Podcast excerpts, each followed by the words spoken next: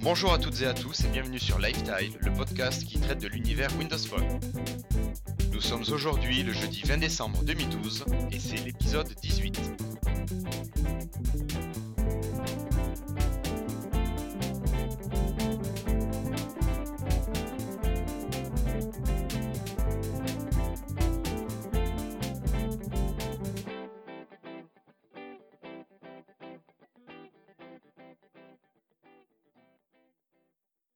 Aujourd'hui, nous sommes cinq autour de la table. Il y a Sébastien, il y a Jérémy, moi-même et nos deux invités, Jérôme et Christophe. Bonjour Jérôme, bonjour Christophe. Bonjour. Bonjour, salut, ça va Au fait, bonjour Sébastien et salut Jérémy. Euh, salut, salut, salut, tout le monde. Euh, oui, oui, ça va bien, merci Christophe. Et euh, donc aujourd'hui, Jérémy, euh, Jérôme et Christophe, vous êtes venus nous parler un petit peu euh, du hackathon que vous venez de, de faire. De le finir, oui. Voilà. Oui. On vient de récupérer seulement, là. Voilà. Bon, on va pas trop en dévoiler. euh, voilà, et puis on, on en reparle tout à l'heure dans le dossier. Très bien. Ok. Parfait. Alors, avant de commencer et de rentrer dans les news et rumeurs, euh, un petit salut à notre cher collègue Alexandre. Salut Alex. Non, moi je lui dis plus salut, moi je lui parle plus, je le boude. Tu le... Ça fait bizarre de pas avoir cette douce voix à l'intro quand même. Hein. Eh oui. Ouais, c'est ah, c'est- c'est- c'est- Mais bon, je le dis juste à cet épisode-là. hein. Le, le prochain, je le dirai pas. D'accord, on on dira pour la conclusion. Exactement. Donc Sébastien, tu devais faire euh, un petit mea culpa, peut-être? Ouais, je vais faire un petit mea culpa. Alléluia. oui, je vais faire un petit mea culpa euh, par rapport à l'épisode précédent où effectivement on a discuté euh, longuement euh, de Windows 8, de, de Windows Phone 8 pardon, et de son adoption auprès de auprès de nos proches. Et donc euh, effectivement j'ai parlé de notre ami Joseph. Et donc il a écouté l'épisode et il n'a pas forcément bien pris ce que j'ai dit. Donc euh, je tenais à m'excuser. C'est vrai que j'étais un peu abrupt sur la manière de présenter les choses en disant qu'il avait dit juste c'est de la merde. Et en fait c'est vrai que c'est c'est pas vraiment ce qu'il a dit. J'ai euh, j'ai fait quelques détours quand même. Donc voilà. Non tout ça pour dire que voilà je, je le salue bien fort et euh, et on en a déjà discuté mais comme ça c'est officiel. Euh, voilà. Je fais mon mea culpa. Voilà. Et une bise euh, entre entre tes fesses mon Joseph Écoute, moi j'ai un petit mot à dire sur ça justement, c'est assez marrant que t'en parles, parce qu'en fait dans ma recherche d'un HTC 8X, euh, si tu veux, je, je- j'utilise le bon coin, et je fais des SMS groupés. Et donc, euh, bon, Osef, j'ai son numéro dans mon téléphone, mais en faisant des annonces sur le bon coin, j'avais pas vu que c'était son numéro à lui, et moi j'ai changé de numéro entre temps. Et donc, je fais un SMS groupé en demandant des renseignements sur téléphone, et quand il m'envoie la réponse, je vois que c'est marqué donc euh, son nom, Osef, et il me répond que le téléphone est déjà vendu. Donc comme il ne savait pas qui l'avait appelé, je, je joue le jeu et je lui demande sinon vous en pensez quoi de Windows Phone 8 Et là il commence à me sortir, je n'aime pas du tout, euh, les applis sont pourris, euh, enfin ce genre de truc quoi. En gros bah ça va être bien dans un an mais pour l'instant c'est pas la peine de passer sur Windows Phone quoi. Et là je lui ai dit bah merci, j'en parlerai dans le prochain euh, Lifetime. Et là il m'a dit bah c'est qui? Je dis bah c'est Jérémy. c'est excellent excellent Donc voilà, je lui fais des gros bisous. euh, J'ai eu la chance de le rencontrer quand je suis allé sur euh, sur Paris pour la nuit euh, Alien au Max. ah yes J'en parlerai dans mon freetile. D'accord. Bon bah deux bisous alors pour Joseph dès le début de ce podcast hein. Donc ça voilà. va changer de plombée où tout le monde lui crache dessus le pauvre et moi je le salue, et je me contenterai de ça pour l'instant. d'accord Voilà. J'ai même dormi chez lui. Oh mon dieu. On veut pas en savoir plus. Non, non, non, mais Euh, messieurs, Christophe, Jérôme, euh, un petit salut, un petit Un message. mea culpa. Ah bah non, rien de spécial de mon côté. euh, je suis le. D'accord. Ok. Bon, bah écoutez alors, euh, Christophe, pardon, je t'ai pas laissé la parole. Non, mais rien de spécial. euh, bon, tu sais, moi, les lâches... euh, Non, je rigole, hein, tu coupes. non, non, je laisse pas, je laisse ça, y a pas de Oh problème. non, pas, non, non. non. Mais euh, non, non, bah, rien de... D'accord, rien de particulier. Bah on va attaquer avec les news et rumeurs.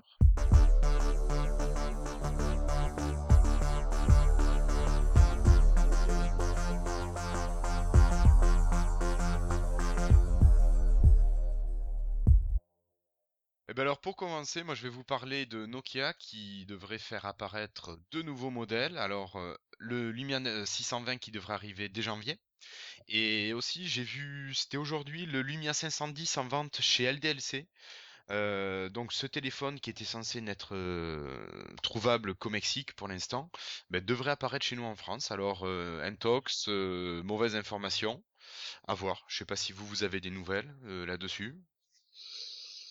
Non, Euh, sur, le, sur le 510, non, aucun, aucune, non. Non, bon. Donc euh, à voir. Après le 610, bon c'est le 620, c'est quand même l'entrée de gamme des Windows Phone 8.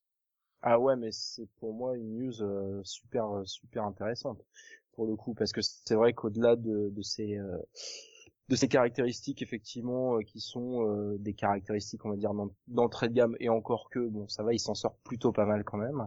Euh, c'est surtout le prix qui pour voilà enfin un Nokia abordable puisqu'il sera proposé à 259 euros donc sans abonnement et sans opérateur donc c'est quand même un téléphone Windows Phone 8 donc avec tout ce que ça implique euh, qui sera euh, avec un prix de lancement euh, en dessous des 300 euros et je pense que ça enfin on en a déjà parlé avec le 610 qui a été un petit carton je pense que 620 il va il va certainement bien bien cartonner aussi quoi Je pense qu'il va faire pas mal long au vitesse. Hein. Pas. ouais c'est probable ouais c'est probable Ouais. Après bon, au niveau caractéristique, je sais pas, le vitesse me paraît peut-être un peu mieux. Euh, ouais, enfin bon, il a quoi Alors, il a quand même un, un 4 Go processeur Beaker. hein, même.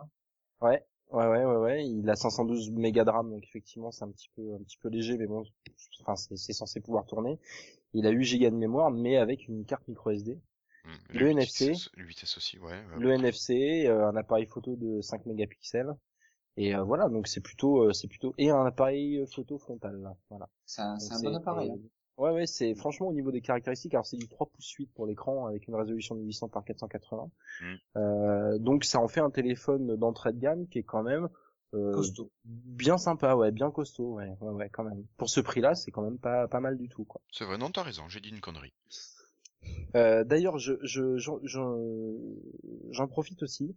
Euh, c'est vrai que j'avais parlé il y a deux épisodes ou trois épisodes, je sais plus, euh, du euh, de Lumia 820 que j'avais eu l'occasion d'avoir dans les mains lors de la soirée de lancement de Windows Phone Mhm. euh, et que j'avais trouvé euh, franchement pour moi euh, pas bien du tout au niveau prise en main etc enfin c'est ce que j'avais dit dans l'épisode et en fait il s'avère que je j'en ai eu un cet après-midi dans les mains parce que j'ai un de mes collègues qui en a acheté un et en fait euh, bah pas du tout et en fait ce qui m'a ce qui m'a on va dire induit en erreur c'est qu'il avait la coque pour euh, qui lui rajoutait vous savez la fonctionnalité de Du recharge. de recharge sans fil et qui effectivement le, le, le grossit beaucoup et l'épaissit beaucoup.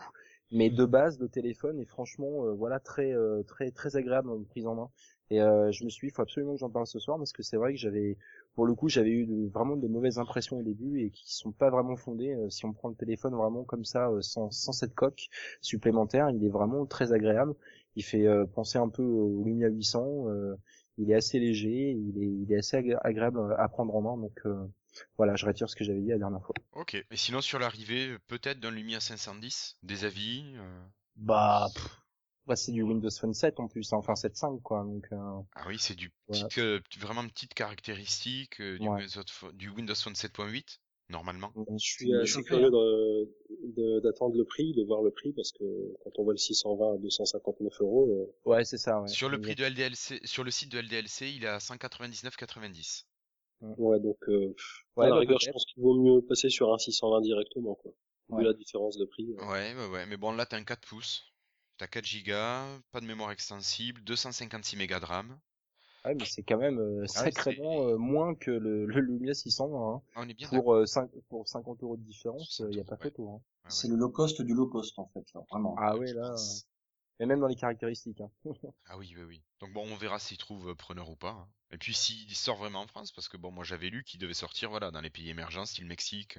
À mon avis, euh, je le vois pas sortir en, en France, ça m'étonnerait. Ce serait une erreur. Oui. Enfin, ouais, sur le site de LDLC, en tout cas, effectivement, j'y suis en ce moment, il y est. Hein. Ah oui. Donc, euh, bon, Non, je ne dis pas que des conneries. non, non, je te confirme. Merci. Bon, bah écoute, si vous avez rien d'autre à rajouter, peut-être que Sébastien, tu pourrais prendre euh, la suite. Euh, ouais, une petite news pour dire que a priori la mise à jour Windows Phone 7.8 avait débuté, euh, donc elle était effectivement en cours de en cours de déploiement a priori, alors que euh, y avait des news qui euh, qui parlaient d'un début de déploiement plutôt début 2013. Donc là, certains certains téléphones ont eu la mise à jour. Donc bah c'est en bonne voie hein, a priori. Alors ça serait, je sais pas s'il y a des téléphones plus que d'autres qui ont reçu, si- parce que je vois dans l'article des Lumia 800. Ouais, c'est ce Et, que j'ai lu aussi. Voilà.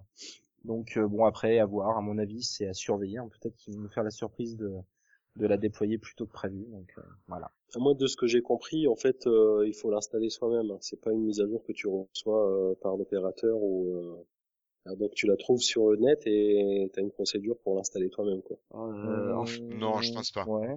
Non, bah, ouais. Non, c'est ce que tu as vu, c'est qu'il y avait sur le Nokia Care, je sais pas quoi, il y avait les, les ROM qui étaient dispo.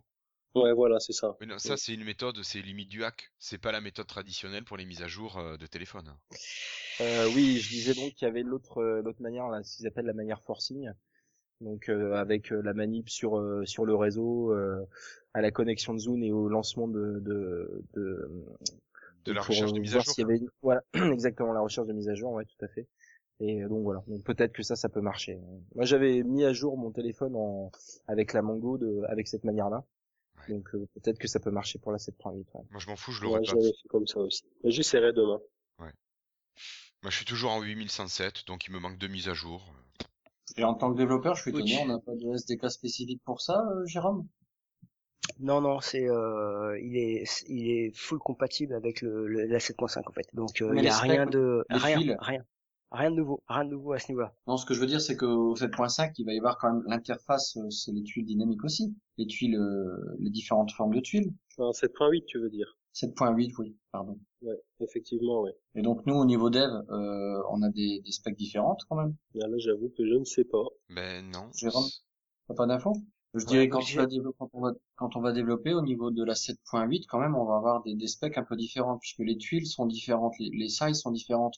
Donc, euh, ça m'étonnerait qu'on n'aurait pas de SDK de toute façon pour ça, spécifiquement à ça. Sinon, on va parler, on va partir sur la, librairie de Jérôme, euh, de Rudy. Il faut passer en fait par le SDK Windows Phone 8. C'est lui qui va euh, parce que lui il va te permettre de de cibler le le, le 7.5, le 7.8 et le 8 en fait. C'est lui qui apporte les les possibilités de de développement sur la 7.8. D'accord. Mhm. Voilà, il y a pas, il y aura pas de SDK spécifique en fait pour la fin de un SDK 7.8, on va dire. C'est, euh, il faut passer par le SDK euh, euh, Windows Phone 8 en fait. D'accord. Voilà, tout simplement. À ce niveau-là, euh, là, ce sera accessible. D'accord, ok. Bon, mais donc Voilà. ça, c'est ça va être à vous, ça vous faire un petit peu plus de boulot, mais bon, Ouais. ça vous fait pas peur. En version Non, 8, non. c'est- il y a beaucoup de plus de boulot hein, quand on est sur la 8, puisqu'on a plus, on a trois dimensions de, de, de D'écran. résolution de- d'écran possible. Ouais. Euh, et quand on envoie son appli, on a euh, par langue chaque capture écran euh, par langue et par les trois dimensions. Ce qui fait que si tu as cinq langages avec cinq résolutions possibles et que tu as cinq écrans, bah tu fais 5 x 5 x 5 capture écran pour envoyer sur le store. C'est la Ouais, faut avoir envie. Tu m'étonnes. Eh, 225 capture écran, faut les faire. Hein. Eh oui, Ouais, c'est c'est la rançon du succès. Bah écoute, tu l'as fait en français, tu l'as fait en anglais, puis tu t'arrêtes.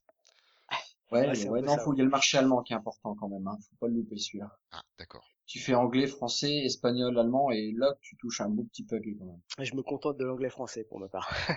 Moi, le français, je trouve ça très bien. ok, pour changer, une petite info en passant, Gizmodo a fait une élection euh, de par ses, ses lecteurs, et le Lumia 920 a été élu modèle, euh, mobile de l'année. Voilà, donc c'est le, le choix des lecteurs. Euh, on peut toujours féliciter ça, il est arrivé devant l'iPhone 5 et le Google Nexus 4. Très bonne chose. Voilà, mais ce n'est pas le choix de Gizmodo, hein. c'est le choix des, des lecteurs. Bah, c'est très bien, au contraire. Toi, t'en es toujours autant satisfait, euh, Seb? Ah ouais ouais complètement. Je suis totalement euh, totalement fan. Euh, c'est vrai que c'est au jour le jour, je me rends compte à quel point c'est vraiment un super téléphone quoi. Et euh, enfin si on parle vraiment juste de la machine, hein, c'est c'est vraiment un très très bon device. Oui donc euh, je disais que oui non malgré les problèmes que j'ai pu avoir la première semaine, euh, bah voilà moi ça a été totalement résolu quoi. Et depuis que j'ai bah, reflashé ma ROM, euh, j'ai plus eu aucun souci. Ceci dit, j'ai désinstallé Skype aussi. Alors est-ce que c'est euh, voilà.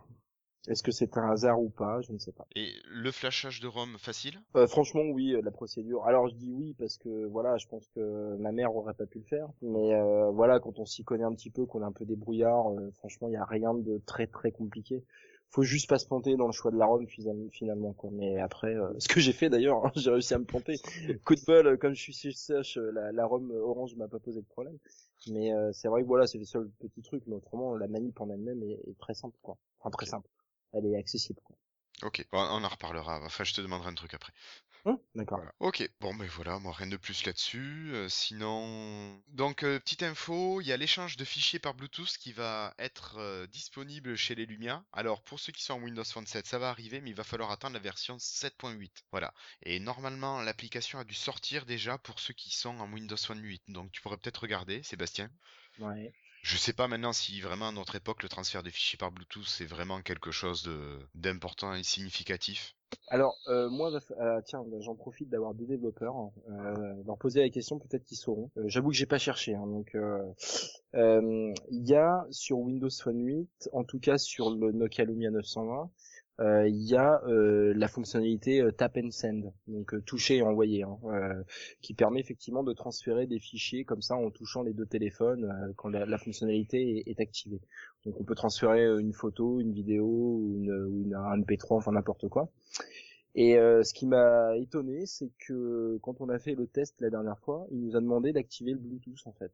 Donc je sais pas euh, pourquoi. Mais si, Euh, si le NFC ne sert qu'à l'appairage et le transfert se fait par le Bluetooth, c'est ce qui avait été dit déjà. Mmh, Exactement. D'accord, ok. C'est D'accord. les enceintes Nokia. Voilà. D'abord, tu as le NFC pour détecter ton téléphone et après tout passe par Bluetooth. D'accord. Voilà. Mais ça, ça change rien en fait. Alors c'est un peu, enfin je sais pas, j'ai du mal à comprendre la plus-value d'avoir le NFC là pour le coup. Ben, le NFC va servir à faire un appairage rapide. Je pense. C'est exactement ça. C'est exactement ça. Sachant que le, le, le protocole ne supporte pas un délai, euh, alors je sais plus combien, 7 secondes de, euh, d'app- enfin de, de connexion en fait. Donc c'est pour ça que le, il effectivement, donc le NFC sert uniquement pour l'appareillage Mhm. plutôt que d'aller chercher le et de rentrer le code, etc. Et ensuite, le Bluetooth prend le relais pour faire le transfert de données. Eh bah voilà, bah merci. Euh, je vais vraiment me coucher moins con et en plus je vais pouvoir le dire à plein de gens qui se sont posés la question dans mon entourage. non mais je d'accord, j'avais pas du tout fait cette euh, cette relation. Ouais. Je pensais moi bêtement que NFC euh, tu peux tu pouvais faire du transfert vraiment via NFC. euh. Tu peux, tu peux, mais c'est dans un dans une certaine euh, restriction quoi en fait. D'accord. Voilà. Ok, bah merci beaucoup pour cette c'est une belle, voilà, c'est c'est c'est un bel exemple d'utilisation de deux techno. Euh, Alors, tant qu'on parle NFC et qu'on a des développeurs, euh, j'ai vu passer des trucs là sur euh, la, la page Facebook des développeurs Windows Phone. Euh, vous avez des infos sur comment on peut programmer des tags NFC Euh, bah écoute, pour l'instant, moi je passe par des applications tierces Ouais. pour euh, voilà qui qui permettent de effectivement de de de, de programmer un tag NFC. Voilà. Bon après, tu peux on, on peut effectivement développer une application pour pour faire ça quoi. C'est mais euh, Il y a voilà. les applis de disponibles. oui, Ouais, tout à fait, oui. Oui, Voilà, tout j'en à ai fait, j'en ai deux là, il y a NFC Interactor et NFC Landsheet que j'ai que j'ai essayé. Mm. Alors j'avoue que j'y comprends pas grand chose. Enfin il y a des choses qui me paraissent assez simples et d'autres qui me paraissent un peu plus compliquées. Euh, donc euh, bon j'ai pas pareil j'ai pas mis forcément le nez dedans mais euh, je crois que ça serait intéressant qu'on en parle euh, effectivement parce que moi c'est un peu obscur pour moi. hein. Alors, je sais pas si vous, Christophe ou Jérôme, vous, utilisez le NFC. Bah, je suis en train de développer moi une application de, de jeu, euh, de, une application de carding en fait par, par NFC. Donc euh, voilà, la, la- la seule chose c'est qu'il faut effectivement toujours euh, garder en tête que le transfert de données euh, c'est il est extrêmement limité en NFC en fait. Mhm. Voilà. Parce que l'idée, je pense qu'il y a derrière ce que disait Sébastien, et c'est un petit peu ce que Alexandre souhaitait, et moi aussi d'ailleurs, c'est par exemple, tu as ton tag NFC qui est programmé pour mettre ton téléphone en mode avion quand tu Mhm. le poses par exemple sur ta table de nuit. Ça, c'est faisable? Ah oui, tout à fait, oui. Bah par exemple, euh, bah, il y a Rudy justement qui a fait un truc sympathique. euh, moi, je suis en train de le mettre en place aussi. C'est il a collé un tag NFC sur son support de téléphone dans sa voiture et quand Ouais. il pose son son téléphone sur le support, ça démarre automatiquement Nokia Drive. Ok, Voilà, une chose simple à faire. Voilà. Ça, c'est nickel. Ben voilà. Donc tu vois, Alexandre, tu peux revenir. Maintenant, Windows Phone 8 fait tout ce que tu voulais. Ouais, alors si, si j'ai bien, non mais si j'ai bien compris, alors je sais pas, je suis pas du tout euh, spécialiste en développement ou quoi que ce soit, mais il me semble qu'il y a quand même certaines limitations. Alors, notamment, on parlait du mode avion ou ce genre de choses. Mm. D'après ce que j'ai compris, Microsoft interdit d'interagir directement avec la fonctionnalité euh, mode avion, par exemple. Tout à fait. Il y aura toujours une confirmation utilisateur. Euh, Voilà. bah, pour la bonne et simple raison de ne pas avoir les mêmes problèmes qu'avec Android, quoi. hein. Euh, les choses qui se font un peu tout seul euh, par derrière. Donc euh, voilà. Donc il y aura toujours une confirmation utilisateur quand même. D'accord, mais ça c'est un- ça c'est pour la sécurité de l'utilisateur, c'est quand même. C'est pour la euh, sécurité, exactement. Ouais, exactement. C'est exactement pour ça- ça. ça c'est très intéressant parce que ça faisait partie effectivement des des, des petites euh, des petites euh, Des petites griefs choses d'Alex. Effectivement, ouais, voilà, exactement. Euh, par rapport au fait, alors lui, en fait, d'après ce qu'il avait entendu, c'est que Microsoft avait, avait euh, quand même pas mal bridé ça. Mais si c'est dans ce sens-là, c'est vrai que ça peut être un peu un peu plus compréhensible, quoi. Ouais, Voilà. si, ouais, si t'as juste le truc qui te dit euh, acceptez-vous de passer en mode avion, tu cliques sur OK, euh, bon, ça va, c'est pas. Voilà. Et puis de toute façon, ce sera toujours l'interface standard. Parce qu'en fait, nous, en tant que développeurs, on a accès au niveau des API que à ce qu'on appelle des choosers, qui vont en fait afficher les fenêtres de euh, les fenêtres standards. En fait, typiquement, voilà, on a un chooser pour le mode avion, ça va afficher la, la fenêtre que vous connaissez pour le mode avion et voilà quoi. Donc on peut pas euh, faire même nous à notre niveau, on peut pas faire un- une boîte de dialogue qui dit voulez-vous passer en mode avion ou quoi que ce soit, non c'est pas possible. Ce sera forcément l'affichage de la boîte standard. Ok. En fait, je crois que ce que ce qu'Alex disait, c'est que euh, sur Android, bon, vu qu'il est passé sur Android, il m'expliquait un petit peu quand on s'est vu sur Paris euh, la nuit, euh, la nuit au max, c'est qu'en fait, euh, la différence, c'est que sur Android, lui, il pose son, son téléphone sur le tag, le téléphone passe directement en mode avion sans confirmation, alors Oui. que sur Windows Phone, il faut une confirmation de par l'utilisateur, quoi. Tout Oui. à fait. Ouais. Tout Ouais, mais si c'est pour des raisons de, de sécurité, enfin, ce qui semble être Ah, c'est dit pour en ça. tout cas euh, par euh, nos chers développeurs, euh, ouais, ça peut se comprendre. Après, bon, je sais pas. hein, Moi, je personnellement, c'est vrai que pour le coup, j'aurais tendance à dire que, enfin, dans l'efficacité, c'est vrai que c'est un peu dommage. Maintenant, euh, bon, on n'a rien sans rien. Et si ça peut éviter effectivement des débordements ou des tags NFC qui traînent euh, et qui peuvent foutre un peu le bordel sur ton téléphone, pourquoi pas Oui, pourquoi pas. Ouais, et puis c'est vrai que tu peux aussi très bien avoir un tag NFC par exemple euh, sur ta table de nuit et ne pas forcément vouloir le faire passer en mode avion euh, tout le temps. Quoi. Donc le fait d'avoir une, euh, une Aussi. confirmation, c'est Oui, c'est vrai, c'est vrai, c'est pas bête. pas très gênant. Mais non, je veux pas que tu passes en mode avion, bordel. C'est pas bête. Non, mais tu peux, tu peux le poser là, tu sais, je sais pas. Bon, la nuit, oui, effectivement, ça se, ça se justifie, mais la journée, tu peux être dans ta chambre, tu poses ton téléphone sans faire gaffe, et le truc, il passe en mode avion sans que tu le vois, et donc voilà, ça peut être un peu plus gênant. Quoi. Tout à fait. En tout cas, c'est des bonnes infos tout ça. Franchement, c'est bien d'avoir Ouais. invité deux développeurs. hein. Franchement, c'est Ouais. très bien. Bon. Ah, c'est super le développement. C'est clair. Bon, mais Sébastien, toujours à toi? Enfin, encore à toi? Euh, ouais, alors attends, on en est où? Ah, la La mage, euh, ouais, c'est la mage Portico. Putain, au début, tu sais que je croyais que c'était Porto Rico. Putain, franchement, c'est, mais c'est quand même sacrément nul comme nom. Après Apollo, Porto Rico. Bon, bref, tout ça pour dire que, C'est quand même mieux euh, que Joe Mobile, moi, je trouve. ouais, c'est quand même mieux que suive. T'as Ils ont pas fermé Joe Mobile. T'as raison. Euh, non, non, non. De, de, de, de source, euh, ça marche pas très fort, mais bon, bref. Euh, c'est un autre sujet. Donc tout ça pour dire que voilà la mise à jour Portico, donc euh, qui est la première mise à jour pour Windows Phone 8, euh, a commencé à être déployée. Donc les heureux possesseurs de HTC 8X ont visiblement pu l'avoir déjà. Et donc, euh, alors par contre, pour euh, pour tout ce qui est Lumia, c'est plutôt annoncé euh, pour février, d'après ce que j'ai compris. Là, la mise à jour serait re- repoussée à février En Europe. euh, en Europe, voilà, puisque je crois Parce que les États-Unis, c'est déjà effectif. voilà chez ATT euh, et puis je sais plus quel autre opérateur. Verizon, ils je crois. Ouais, ils l'ont eu, euh, ils l'ont eu là.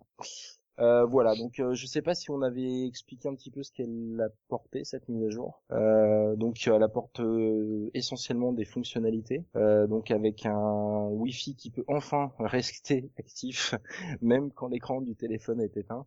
Ça paraît tout con, mais c'est vrai que c'est un peu chiant. euh, de devoir toujours attendre que le que le téléphone rechoppe le wifi quand vous sortez du mode du mode euh, veille on va dire. Euh, là ça sera pas mal euh, que ça- reste actif. Euh, possibilité de faire des brouillons de SMS euh, un envoi de SMS automatique si on refuse un appel.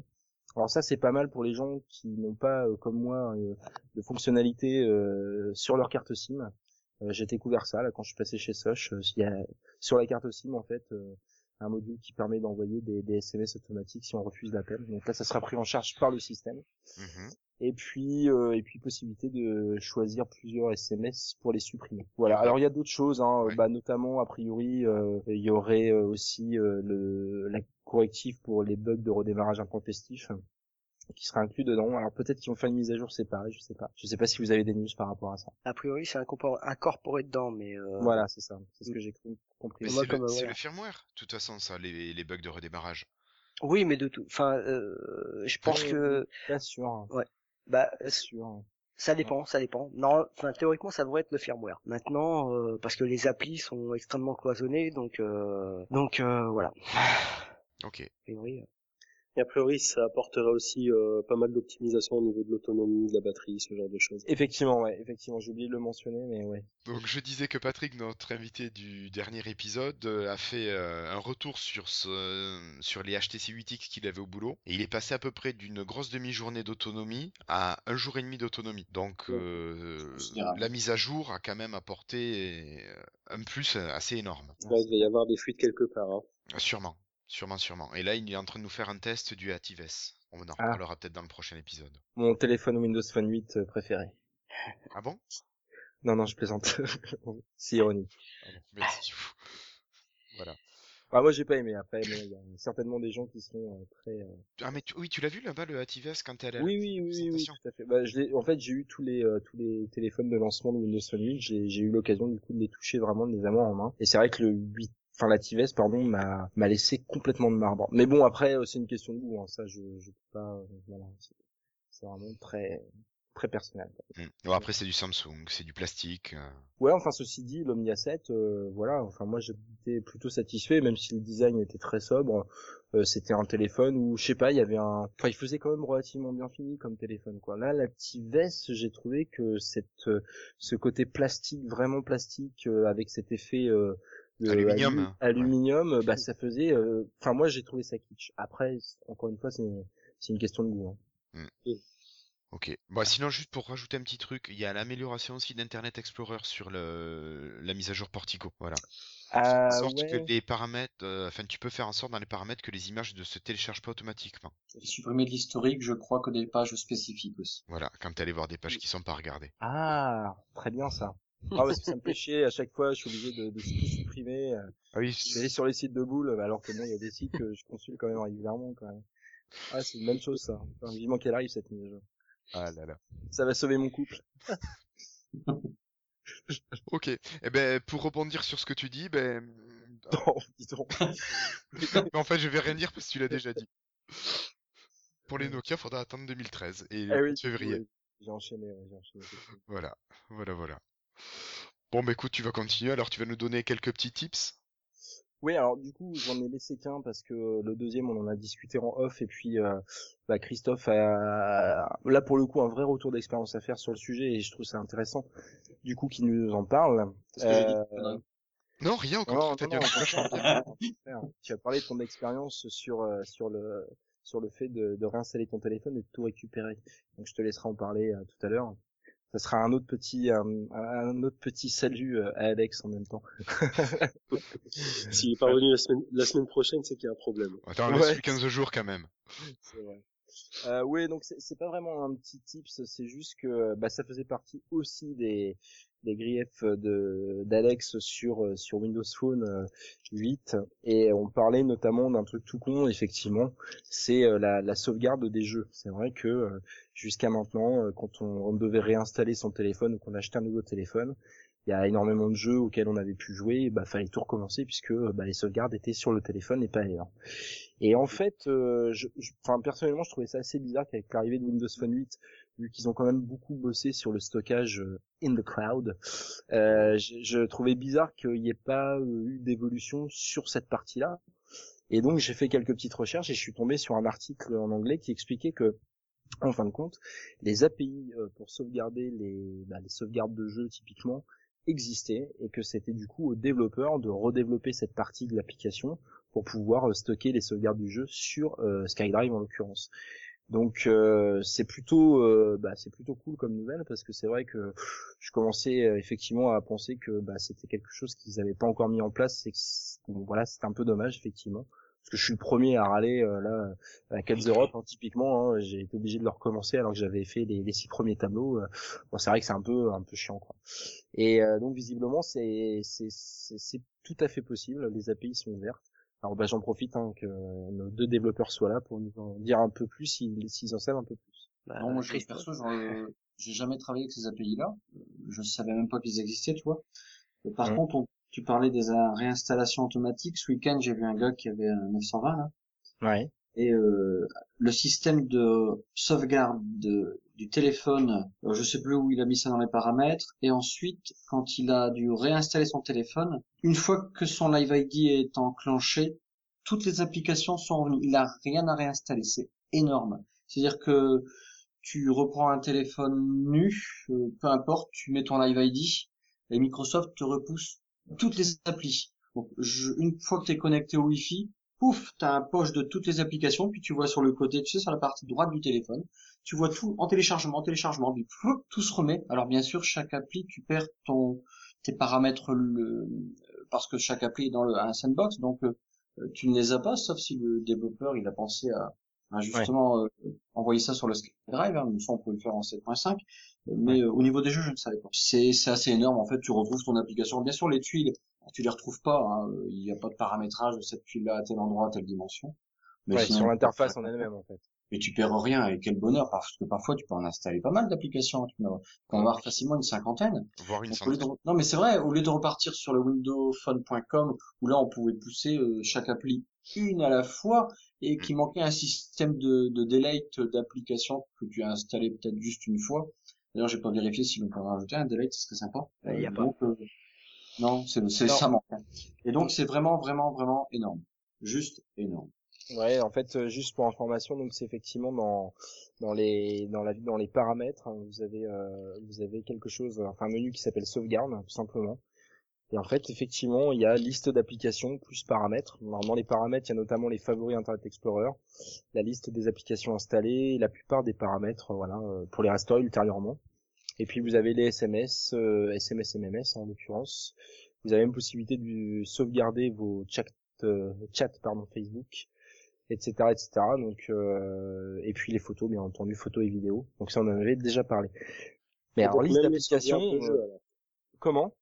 Même les sauvegardes de jeu bah si c'est pris en compte oui euh, effectivement. Je et ça bon voilà j'ai trouvé l'info sur un site euh, américain je sais plus c'est WM Power User ou euh, ou WP Central euh, mais j'ai vu ça cette semaine en faisant des recherches sur le sujet que en fait ça existait en fait. Alors c'est vrai qu'il y a déjà pas mal d'applications qui permettent de sauvegarder je prends un exemple un Discan qui permet de sauvegarder sur SkyDrive ce genre de choses. Donc c'est vrai que enfin je, je vois pas pourquoi les jeux pourraient pas faire la même chose quoi hein.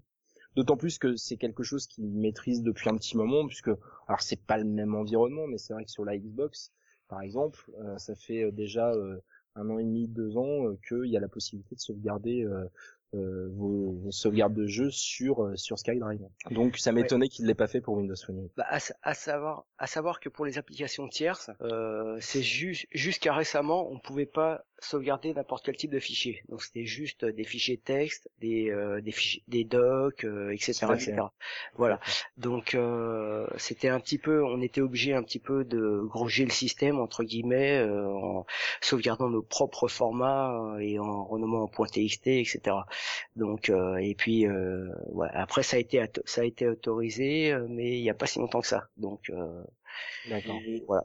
Essayer de respecter un dossier AppData ou quelque chose comme ça, je crois, sur le SkyDrive, mais c'est juste une proposition de, de, protocole, on va dire, hein, parce que sinon tu fais vite le brin dans ton SkyDrive. Ouais, exactement. Mm. Oui, c'est clair, ouais. Mais d'ailleurs, c'est c'est quelque chose de totalement transparent. Enfin, euh, je vais parler euh, vulgairement, mais c'est c'est un dossier caché en fait parce que sur sur Skyrise, j'ai pas du tout trouvé de dossier euh, ah non correspondait. Ah non, pas du tout. Non. Pas du tout. En fait, mis, à part Ouais, pardon, vas-y, excuse-moi. Non, non, pardon, mais s'il n'y a pas du tout de dossier caché, si tu as ton appli, en fait, il préconise de, bon, bon je sais plus le, dossier exact, hein, mais un dossier application, un sous-dossier web data, je sais plus, un sous-dossier le nom de ton application, euh, et après tes data. Donc c'est que préconisé, euh, il n'y a pas de truc imposé, c'est à cet endroit-là, point barre. Ouais, je me, je me suis mal expliqué. En fait, c'est vrai que, euh, bah, typiquement, moi, je, je, je parlais d'Andiscan tout à l'heure. J'ai effectivement un, un dossier Andiscan à la racine de mon SkyDrive. Par contre, typiquement, euh, bah, bah, voilà tous ces paramètres Windows Phone. En fait, je parlais des paramètres Windows Phone, pas forcément des, des, ah. des paramètres liés aux applications tierces. Ouais. Mais c'est vrai que ça doit être stocké sur sur SkyDrive d'une manière totalement transparente et, inaccessible par l'utilisateur visiblement parce que moi j'ai aucun dossier où euh, j'ai euh, bah, typiquement la liste de mes applications, mes favoris Internet Explorer, ce genre de choses. La liste des applis peut-être qu'il fait avec euh, le site windowsphone.com, peut-être qu'il y a un lien qui se fait avec ton Live ID. Non mais effectivement, ouais. Non mais effectivement les datas brutes, voilà, qui enregistrent les applications téléchargées, etc., les, les, settings et tout, effectivement c'est pas accessible. D'accord. Sinon, t'as pas une autre astuce, Sébastien, à nous donner? Bah euh, non non du coup c'était euh, voilà c'était des petites infos que j'avais trouvé euh, j'avais trouvé cette semaine en faisant quelques petites recherches euh, à titre euh, personnel. Donc euh, voilà euh, bah, effectivement on en a parlé tout à l'heure mais ça visiblement c'était déjà le cas pour Windows Phone 7 mais moi c'est vrai que comme je vous disais tout à l'heure en off j'étais jamais allé sur sur le site windowsphone.com mais effectivement pour réinstaller euh, les applications bon bah si vous allez sur le site vous pouvez le faire aussi par là ça je ne savais pas je l'ai appris cette semaine donc, euh, Tiens, j'avais vu aussi sur le Windows Phone 8 euh, ce week-end euh, qu'on pouvait envoyer un texto avec "Je suis là". Tu l'avais vu ça? Enfin, vous en avez peut-être, vous êtes au courant. hein. Euh, Quand tu fais un nouveau texto à quelqu'un, tu peux mettre une pièce jointe et là tu as ma, locali- ma localisation. Ouais, tout à fait, ouais. Ouais, ouais. Ça, j'ai ouais, trouvé ça assez sympa en fait euh, comme truc. Et en fait, si euh, on l'envoie moi sur mon téléphone, je reçois un lien qui est c'est un lien Bing. Et, Ouais, ouais. la personne est là, sinon non, c'est pas mal truc. Sinon, t'as directement la carte dans une sorte de MMS. Si tu as un 8. Ah ouais, ça c'est c'est c'est pas mal. Bon, c'est le genre de petit C'est un gadget truc, qui peut être euh, sympa. ouais, de petits trucs sympas, mais c'est vrai que tu peux envoyer une photo, une vidéo, euh, effectivement la localisation. Et je trouve aussi que tu peux envoyer euh, une note vocale directement euh, par euh, par Ah, ça, ça y était, on l'a sur les, les 7.5 ça. Oui, effectivement, ouais. Bon, c'est vrai que c'est des fonctionnalités typiquement que j'utilisais pas forcément, mais euh, effectivement la localisation, j'ai vu ça en, fouillant un peu. Ok, ok. Bon, mais sinon, pour terminer sur la partie news et rumeurs, euh, une petite rumeur.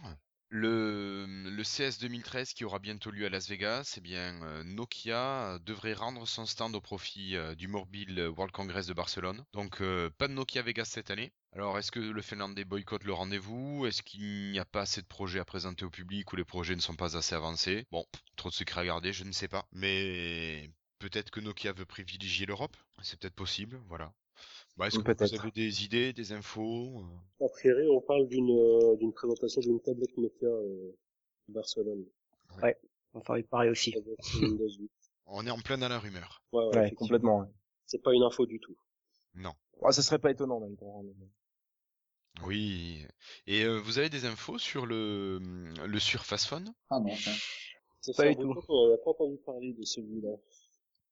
Je sais pas, j'y repense. euh. C'était dans la même période que le Surface Phone et le, la tablette Nokia. Et la tablette Nokia, aujourd'hui, on a eu un truc qui est passé en petite rumeur. Ouais, J'ai vu ça sur les réseaux. Ouais. Mais le Surface Phone, euh, je sais pas. Il y a 15 jours, il- on en parlait pas mal et voilà. Ça serait con hein, quand même. hein. Maintenant qu'il y a un niveau de téléphone amené par Nokia, leur haut de gamme, Mhm. pourquoi faire ça? La tablette, c'est compréhensible, c'est amené à, à un niveau de qualité. Pour le téléphone. Bah, ça dépend sur euh, sur ce sur quoi ils vont se différencier quoi. Il faudrait qu'il y ait une vraie alternative euh, qui soit toujours qualitative, mais faut voir ce que ça peut donner quoi. Mais il faudrait que effectivement ils arrivent à trouver des éléments de différenciation par rapport à Nokia. Ouais, ou, alors, ou, alors, ou alors jouer sur la marque parce que euh, les, les, enfin, les rumeurs euh, disent que bon, ce serait effectivement du matériel Nokia. Donc, euh, ce serait Tu veux dire que ça serait tagué Microsoft, mais en fait, ça serait Nokia. exactement, exactement. Donc, Quel intérêt? euh, bah, euh, jouer sur la marque euh, Microsoft, admettons. Sans froisser Nokia. Oui, sans froisser Nokia. Voilà. Voilà, De toute façon, c'est Foxconn qui fabrique, après que ce soit Nokia ou. bien sûr. Enfin bon, S'ils ont des sous à dépenser. ouais. Ils refont un habillage, après ils reprennent un 920 ou ils changent trois conneries et puis basta. hein. Mais en même temps, je me demande si, enfin, est-ce que Microsoft est vraiment crédible en tant que, en tant que fabricant de matériel? Ah Enfin, bah. tu vois, tu parlais de ça tout à l'heure. Bon, moi, je- enfin, personnellement, c'est vrai que je sais que Microsoft a toujours fait du matos. Bon, on voit que la Xbox, c'est un bel exemple de réussite à ce niveau-là. Maintenant, euh, je veux dire, ils, ils ont pas la réputation d'un Apple qui, pour le coup, là, a toujours, euh, toujours fait du matériel, euh, voilà. euh, et puis vraiment, euh, enfin, que ça soit PC, euh, bon, maintenant tablette, smartphone, etc. Mais c'est vrai que Microsoft n'a pas cette réputation-là, donc je sais pas si vraiment la marque Microsoft sur du matériel a vraiment un intérêt. Je, je sais pas, hein, c'est une vraie question. Quand tu vois la qualité de la surface, tu dis ils sont quand même balèzes. quoi. Mais même, même sans ça, même sans ça, euh, Microsoft effectivement fait du hardware depuis longtemps, notamment Oui. euh, les claviers souris, claviers. claviers Ah oui, oui, non, mais tout à fait. oui, oui, webcam, tout à fait. Qui sont du très bon matériel. Moi, je- Ah, c'est ouais. c'est ce que j'utilise. Alors, Moi, clavier souris, euh, je t'avoue que je préfère du Logitech à du Microsoft. Hein.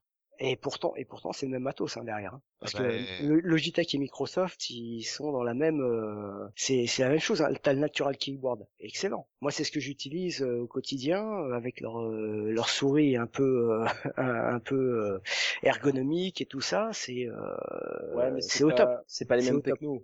C'est pas les mêmes technos qu'un- qu'une tablette ou qu'un Non, c'est qu'un- pas les qu'un mêmes smartphone. Oui, bien Ouais, sûr. Non, mais c'est- Bien sûr, mais c'est vrai Ah, qu'au niveau hardware, ils ont quand même, euh, ils, ont l'expérience. Par contre, par contre, effectivement, ça a pas, été- enfin, c'est pas diffusé, c'est pas, euh, c'est, c'est pas mis en avant, rien du tout. Mais Ah. euh, voilà.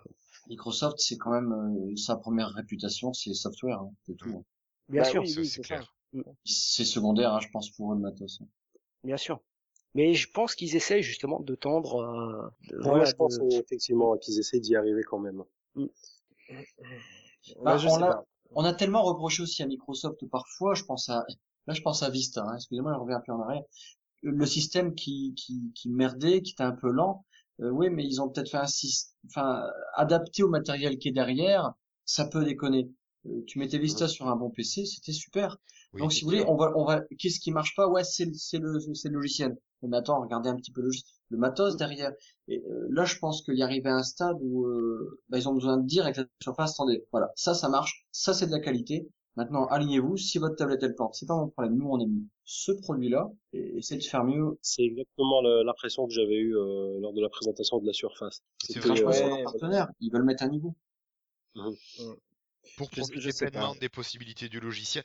Mais si, euh, après, euh, je veux dire, on reproche à Microsoft d'avoir des écrans bleus de planter, mais quand on voit les Windows le- sur le nombre de variétés de machines possibles sur lesquelles ça peut s'installer, alors que tu prends euh, un IO, non, comment ça s'appelle, un macOS, ça marche bien, ouais, mais ça marche sur Et quand ça plante, tu sais que c'est pas le matériel. Quatre machines? Exactement, c'est exactement ça.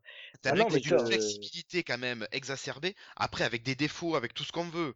Euh, je pense que Windows a quand même des défauts malgré tout, hein. mais euh, il y a quand même des, des qualités qu'il faut, Ah qu'il non faut non mais, reconnaître. mais moi non non mais attendez euh, moi je enfin je suis je suis le premier à dire que voilà il y, a, y a pas de souci enfin effectivement ce- cette espèce de de de fait que bah, Windows doit s'installer sur un parc hyper hétérogène Ah, euh, et en plus du coup doit fonctionner en tout cas doit faire fonctionner du matériel avec des drivers qui sont euh, parfois euh, développés à coups de hache et finis à la piste Exactement. c'est évident que moi je suis le premier à dire que l'écran bleu c'est pas Windows. Enfin oui, vous Mm. savez ce que c'est qu'un écran bleu hein Un écran bleu c'est juste une réponse du système qui dit hop hop hop, je suis voilà, c'est enfin il y a, il y a Ça un problème.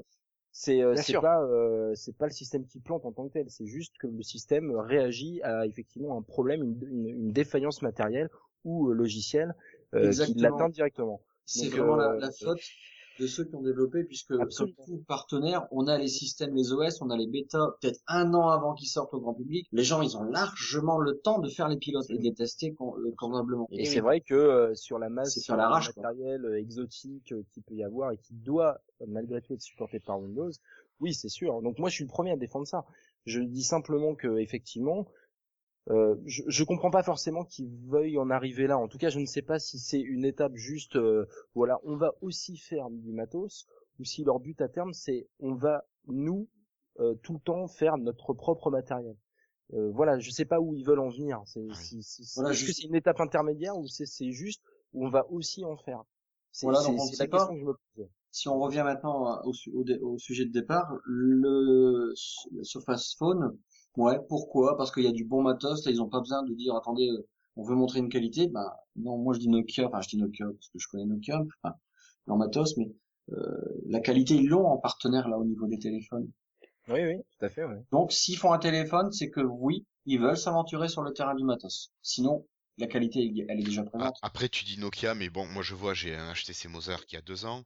Euh, toi, Jérôme, tu viens d'acquérir le 8X. Je Oui. pense que HTC est quand même un, partenaire qui fait quand même des téléphones qui sont plus que corrects. Oui. Bien sûr. Ouais, bien sûr. Non, mais c'est ce que je disais. euh, moi, je pense qu'ils peuvent aussi y arriver pour euh, essayer d'a- d'apporter euh, une différenciation par rapport à ce qui existe, parce que quand on prend les, les Nokia ou les HTC, bon, c'est des téléphones qui sont colorés, qui sont super sympas, et là, ils vont peut-être essayer de faire plus un petit bijou à la à l'iPhone, quoi, si vous voulez. Peut-être. C'est peut-être pour essayer d'am- d'amener une autre gamme euh, dans la gamme Windows. Amener de la nouveauté, sinon ça. Moi, je partirais plus sur une ligne d'exemple. Oui. Voilà. Malgré que, Assure. Voilà, La ligne d'excellence. Exactement. donc comme avec les surfaces. Exactement. D'ailleurs, il s'appelle les surfaces. Tout Bah, à fait. Euh, ouais, enfin. Après, avec les surfaces, euh, ils sont arrivés quasiment précurseurs, quoi. Enfin, je veux dire, sur le système Windows 8. Ça a été l'une des premières tablettes, quoi. Ouais. Ça faisait longtemps qu'ils travaillaient avec les partenaires. hein. Ouais, ouais, bien sûr, mais euh, je veux dire présentation au public et même euh, disponibilité au grand public, quoi. Aujourd'hui, sûr. euh, il y en a pas tant que ça, quoi. Alors bon, on parlait de ligne d'excellence là, par rapport à à- bon, on dit on digresse un, on digresse un peu, mais c'est pas très grave, c'est c'est quand même sympa d'en parler. Mais c'est vrai que on- tu parlais tout à l'heure, je sais plus si c'est Jérôme Christophe, j'ai du mal à reconnaître les voix, désolé. Euh, qui disait que euh, c'était une ligne, une ligne d'excellence par rapport à Microsoft de présenter un, euh, de présenter un, un, un device comme Surface. Euh, oui, mais euh, les retours sont pas forcément extrêmement positifs hein, pour Surface. Hein. Je- je- J'attends de voir les tests et les critiques de, de, la, de la Surface Pro qui sortira euh, courant janvier. Euh, les tests de la tablette Surface RT sont quand même en grande majorité mitigés. Hein. Alors, Donc, on peut euh, peut-être demander à, à Christophe, qui en a deux sous la main. non, moi je suis pas trop d'accord. Je trouve que c'est une super qualité de machine. Je sais pas si je, ce que je disais tout à l'heure, euh, point de vue utilisateur, euh, c'était en off que je parlais de ça. Euh, regarde mon épouse quand elle a vu la surface, euh, je, je préparais une réunion où j'avais un PowerPoint. Je, je pense tout- toujours par rapport à l'iPad. Quand elle a vu que je pouvais brancher avec l'HDMI une présentation PowerPoint avec ma surface, euh, ça l'a fait tilter en fait. Elle dit mais c'est ce qu'il me faut parce qu'en réunion, bon, c'est bien. Elle dit mais qu'est-ce qu'ils font les autres collègues avec leur iPad en réunion? À part leur email et euh, jouer avec leur calendrier, ils arrivent sur leur PC. euh, on est quand même dans un autre monde. Euh, si je parle de l'iCloud qui peut vraiment rien partager à part euh, les iWork, euh, je sais plus quoi là, pas grand chose. T'arrives avec ton PC ta surface, déjà t'as l'office dessus. Je parle de la RTA. C'est un gros gros point côté professionnel. Voilà. Pourtant c'est une, Ah, ah oui, tout à fait. c'est ouais. une tablette C'est ce ARM. qui revient toujours. Tout à fait. C'est le gros point. Moi, je l'ai vu en tant que pro. T'es en réunion, putain, c'est la différence, elle est totale. Euh, tu as toutes tes données, t'arrives sur ton PC, c'est déjà là. Euh, je suis désolé, j'arrive avec mon iPad, mon PowerPoint, euh, c'est quoi Voilà, il y a rien. Le monde pro, ben, pour moi, euh, ben, faudrait que j'ai mon PC Mac aussi, et encore. Non, je trouve que euh, la différence d'avoir mis le redévelopper un Office ARM, c'est c'est pas un seul plus, c'est le plus au niveau professionnel. Bon après, euh, le nombre de logiciels côté ARM, je je sais pas la différence. Il manque moi des petites choses ici et là. Il me manque moi développeur de pouvoir développer en, en ARM. Vraiment, je trouve que pourquoi on peut pas, c'est vraiment dommage. J'aurais pu faire des petites applis côté desktop. Bon, l'intérêt il est particulier, mais parfois ça m'aurait ça m'aurait chatouillé de tiens pourquoi j'ai pas un framework spécifique ARM. Tu vois, c'est je me suis posé la question, c'est un peu dommage. Bon maintenant, Ouais. sinon non, moi je trouve que non, c'est juste énorme. Maintenant, Bon, je suis un Et t'as une t'as une touch cover ou en plus? Ouais, ouais. D'accord.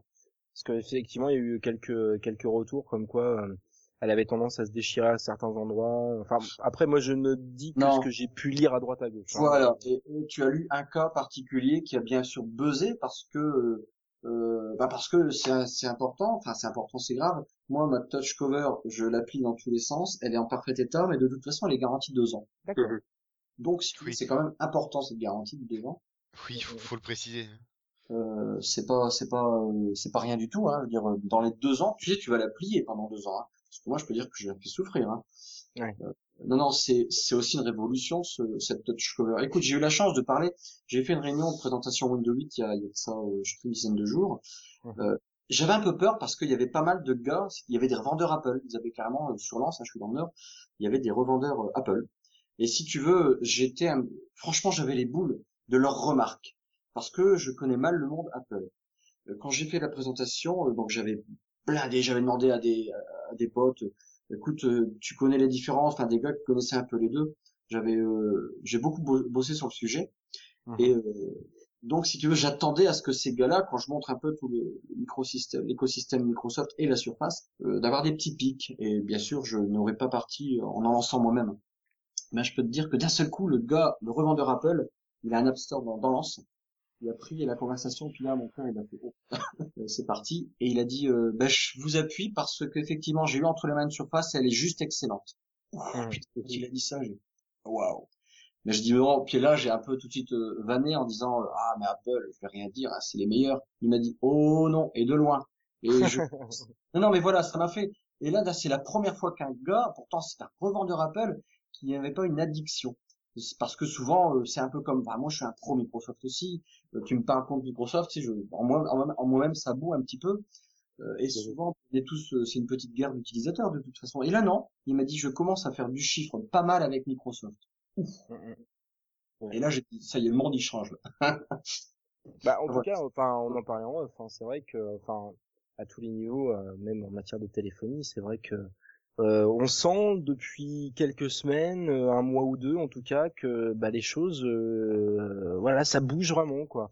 moi, je me rends compte vraiment autour de, de, moi là, mon travail, hein, c'est ce que je disais tout à l'heure. Voilà, moi j'ai quatre, quatre personnes euh, cette semaine, cette semaine, qui euh, autour de moi, dans des bureaux vraiment très proches, sont passés sur Windows Phone, quoi. Euh, parce que euh, attirés par par par l'interface, attirés par les téléphones, avec effectivement des prix via les opérateurs en réengagement, etc., qui sont quand même relativement accessibles quoi qu'on en dise, même sur des téléphones à la Lumia 920 qui sont euh, euh, nus à, à, à 600 euros, c'est vrai que via les opérateurs on commence à avoir des prix euh, intéressants. Et, et c'est vrai, alors je vois beaucoup de, de, de Lumia 920, étonnamment, c'est celui qui autour de moi en tout cas ce, je vois le plus. Euh, donc cette, cette, cette, cet après-midi j'ai vu un 820, très peu d'HTC en tout cas, mais en tout cas ça bouge quoi. Et les gens quand je leur montre, bah ils sont curieux et quand je leur montre, ils font ah ouais c'est bien, ah ouais ouais ça change, ça change. Enfin c'est bizarre parce que finalement, enfin en tout cas au niveau de l'interface, ça a pas beaucoup changé par rapport à Windows Phone 7. Mais je pense qu'on ce qu'on disait tout à l'heure en off, l'effet de pub, bah ça commence à prendre et ça commence à aller mieux quoi à ce niveau-là. Ouais, ça commence à porter ses fruits effectivement. Exactement, ouais, exactement. Et d'ailleurs, j'ai enfin j'ai fait une petite remarque sur Twitter je, crois que c'était aujourd'hui ou hier euh, sans, sans trop aucun je disais je suis assez étonné de voir le nombre d'iPhone 5 euh, sur le bon coin et il y en a beaucoup qui demandent euh, des échanges contre des Lumia 920 justement. Ah oui? Ah ouais, ouais, c'est étonnant ça. Ah c'est bon ça. Mais c'est très bien. Enfin moi c'est voilà je l'ai souvent dit hein si je, je, je, me je me contrefous qu'ils arrivent premiers je, je m'en contrefous vraiment moi le seul truc que je souhaite c'est qu'ils soient voilà sur le podium euh, en tout cas, voilà, même mon bon troisième avec 10, 10, 15, 20% de part de marché, juste pour qu'il continue à développer et que ça fasse un peu bouger les autres, quoi. Euh, enfin, notamment, notamment Apple, parce que Android, on peut pas dire. C'est vrai qu'ils ont quand même beaucoup évolué dans le bon sens, même si je suis pas très, euh, très, enfin, je suis assez, voilà, je suis pas très fan d'Android, mais ça c'est personnel. Mais c'est vrai qu'on peut pas leur reprocher d'avoir fait évoluer leur système. Mais c'est vrai qu'un Apple, typiquement, sans trop aucun, mais c'est vrai que iOS est un peu vieillissant quoi ça ça ça Tout à fait. aujourd'hui ça voilà ça les gens moi j'entends beaucoup de gens autour de moi qui ont des iPhones euh, dire qu'ils en ils sont lassés de l'interface euh, voilà ça bouge pas c'est c'est hyper euh, hyper hyper ça fait longtemps qu'on entend ce discours hein. oui mais encore une fois c'est vrai que c'est compliqué pour Apple de changer aussi parce que je pense qu'il y a aussi une grande partie de leurs utilisateurs qui ont pas envie que ça change parce qu'ils sont bien dans ce dans cet écosystème là aussi dans cette interface dans cette ergonomie c'est ça qui, qui, leur convient donc c'est risqué pour Apple de changer de, de faire évoluer drastiquement leur interface c'est compliqué pour eux j'aimerais pas être à leur place hein. enfin pour l'instant ça va hein. je, je les plains pas non plus mais moi j'aimerais bien justement être à leur place ouais tu m'étonnes ouais. tu m'étonnes non, mais c'est vrai que bah, ils sont un petit peu en train de s'endormir euh, sur leur laurier. C'est, ce serait bien que qu'il y ait un petit peu de nouveauté dans le monde, dans le monde Apple, quoi. Bah, ils, ont fait, ils ont fait un truc avec euh... ah si si ils ont innové là. Euh, les écouteurs euh, qui s'adaptent à l'oreille. ah ouais, non, mais ça, bon. J'ai beaucoup aimé. Je pas entendu parler. Ça, c'est quelque chose, enfin voilà, au niveau pub, Apple, c'est ce que c'est, voilà, c'est beau, tout ça, mais c'est vrai que cette pub-là, je la trouve d'un ridicule. Non, mais ils prennent vraiment les gens pour des audiophiles, Audio Technica, Sennheiser, etc. qui font du casque depuis 40 ans que bah vous vous êtes planté. Les écouteurs c'est pas ça, euh, la forme d'une oreille c'est pas ça. Enfin bref, c'est hallucinant. Quoi. Et ça marche. Et ça marche. Oui. C'est pour ça que je disais euh, tant qu'ils en vendent de toute façon, je pense qu'ils s'en foutent aussi quoi. Mais... ouais, bien sûr. Par contre, je dois avouer que je suis assez séduit par l'iPad mini. On fait une petite digression là sur le monde Apple, mais je dois avouer que ça fait longtemps qu'un produit Apple m'avait pas séduit comme ça. Il a quoi de spécial l'iPad mini bah, en fait, Il est euh, petit, qui coûte cher? Non, mais le truc déjà, c'est que le format 7 pouces, pour l'avoir testé, je trouve que c'est un format vraiment intéressant. Ouais, mais autant acheter le Galaxy Note d'Alex. Hein. Euh, ouais, c'est un 5 pouces. Ouais, mais bon, Et c'est vrai que la Nexus 7, euh, le format m'avait vraiment plu. Je trouve que c'est un format qui est qui est vraiment euh, très bien pour le jeu notamment. C'est c'est pas trop lourd à porter, etc. C'est vraiment transportable. Et bah, l'écosystème d'Apple quand même, euh, quoi qu'on en dise, euh, voilà, au niveau application, euh, on trouve tout ce qu'on veut quoi. Voilà. t'as, bleu, t'as bloqué Guillaume là. Il est, Ouais. en, train de, il est en train de se dire putain, il va se barrer aussi, Jérémy. Non, non, non, non, il y a pas. Non, non, mais si tu veux, déjà les tablettes, c'est pas mon truc. 7 pouces, je trouve ça vachement petit. Euh, 10 pouces, je trouve ça déjà trop petit, bien que ce soit déjà pas mal plus grand. C'est pour ça que moi, mon ordi portable 17 pouces, il me va très bien. Bah, tu sais, c'est un peu, c'est un peu pareil. euh, quand euh, l'iPad est sorti, euh, tout le monde disait qu'est-ce que c'est finalement, c'est un gros iPhone. C'est pas faux en soi, mais la taille joue quand même vachement sur l'usage que tu vas en avoir en fait. Et moi, au début, c'est vrai que le 7 pouces, je me disais ça, ça va servir à rien, c'est entre un téléphone et une tablette normale. Et finalement, tu te trouves des nouveaux usages avec ça. Bah, tu vois, déjà, moi, euh, la tablette, je trouve qu'il y a pas, pour moi, il n'y a pas spécialement d'usage. Tu vois, un téléphone, un smartphone un peu plus connecté, ça m'irait très bien. hein. Mais t'en as déjà eu une de, de tablette ou pas? Bah, j'ai essayé un iPad, euh, franchement, ouais, bon après c'était pas le mien, donc j'ai pas, j'ai pas consulté mes mails, mais euh, ouais, euh, j'ai l'impression de, de, de pas pouvoir faire grand chose. Je, je suis obligé de regarder le, la tablette. Ouais, bon, bah, si je veux regarder une tablette, j'ai j'ai la télé, euh, les- l'image est plus grande. euh. Ah, mais bientôt, il va y Après, avoir la c'est sûr télé que- Apple. Ouais, non, non, non, mais de toute façon, moi, les, bon, les produits Apple, après, euh, c'est la philosophie de la marque, moi, me débecte, donc euh, voilà, c'est mort. Après, une tablette, quelle qu'elle soit, la surface, je la trouve hyper intéressante, mais elle est pas pour moi. Voilà. Mais c'est, c'est, voilà, c'est non, je pense que c'est vraiment au niveau de l'utilisation, c'est le format tablette qui, moi, me correspond pas. C'est vrai que j'ai envie de pouvoir être actif par rapport à la, à la machine. Et bon, une tablette, euh, voilà, tu regardes tes mails, tu regardes des photos, des vidéos, euh, tu regardes, je trouve que c'est beaucoup tu regardes, c'est pas tu fais. ah bah, À la base, c'est vrai que c'est plus un objet de consommation que- qu'autre chose, c'est sûr. Une tablette, une liseuse, pour une liseuse électronique, c'est bien. Quand tu dois partir, que t'as pas la place pour prendre beaucoup de livres, euh, voilà, c'est c'est un bon palliatif. Mais pour moi, voilà, la tablette, Mais par contre, je trouve que Christophe a bien décrit le, le côté hybride euh, de la surface. De la ça surface, oui, dans, cette, euh, dans cet objet. quoi. ouais, mais ça fait penser au, au- comme on disait la dernière fois, au EEPC. Tu sais, les petits PC 10-11 pouces. Ouais, ouais, je connais, mais euh, je sais pas. C'est, enfin, déjà l'écran a pas- y a tactile, pas le euh, côté tactile, c'est, ouais, c'est déjà un plus aussi. Faut surtout, faut surtout regarder ça, non pas comme un truc, enfin, hybride. Faut regarder ça comme un même univers. Faut, faut reparler de l'écosystème. Euh, Ouais, c'est ça qu'il faut penser. Euh, ça, enfin, je sais pas si vous voyez ce que je veux dire. Si, si, si. C'est Si différent. tu veux le voir au niveau de l'intégration entre la tablette en Windows 8 RT, le PC en Windows 8, le smartphone en Windows Phone 8 et tout ça qui va pouvoir communiquer grâce au cloud. C'est ça qui est important. Et au, au développement, on est, on serait pas loin avec des, avec des, euh, il y a une- quand on code, d'avoir le même code sur les trois. Euh, on est pas loin en fait. Mhm. Et là, côté développeur, on a quand même euh, des petits trucs quand même qui sont sympas. Euh, je sais pas comment ça se passe chez, chez Mac, mais euh, pas sûr que ce qui va marcher sur le euh, l'ordinateur de bureau, la tablette et l'iPhone, soit euh, il soit aussi à l'aise que nous. Je suis pas sûr. Euh, entre la tablette et le smartphone, je pense que c'est le, même OS, donc euh, ça doit être relativement proche. Après, entre le système d'exploitation de la, de l'ordinateur, non, c'est pas le même. Mais après, il y a quand même des passerelles qui existent. Parce que Apple avait bien fait la pub sur euh, tu prenais ta photo sur ton smartphone, ça passait par le, le cloud et tu le retrouvais sur ton ordinateur ou sur tout Non, mais ça c'est qu'une photo, c'est pas une application. Oui, oui, Ouais. oui. Mais je- si tu peux le faire pour une photo, j'imagine qu'on peut le faire avec autre chose. Ah, Moi, je pense euh, franchement qu'Apple euh, aurait vraiment voulu aller plus loin dans, dans cette unification justement. Et je pense que Microsoft euh, bah, les a regardés en disant bah chi, bah, nous on va le faire. Quoi. Peut-être. Je pense pas qu'Apple s'attendait à ce que à ce que Microsoft euh, aille aussi, ce niveau. aussi loin dans cette euh, direction. Bon, maintenant les guerres, elles sont surtout au niveau des utilisateurs. Là-haut, a peut-être pas une guerre hein, comme ça. Ouais, c'est sûr. Bon, enfin, on n'est pas allé. Non, non, non. Il en faut pour tout le monde. Il faut de la concurrence. Ben, tant qu'elle est positive et qu'elle fait bouger les choses, oui. Il faut qu'elle fasse bouger les choses. Voilà. Bon, mais sinon, on va peut-être euh, fermer le, do- le mini dossier Apple Ouais. et Ouais. passer euh, au dossier des invités.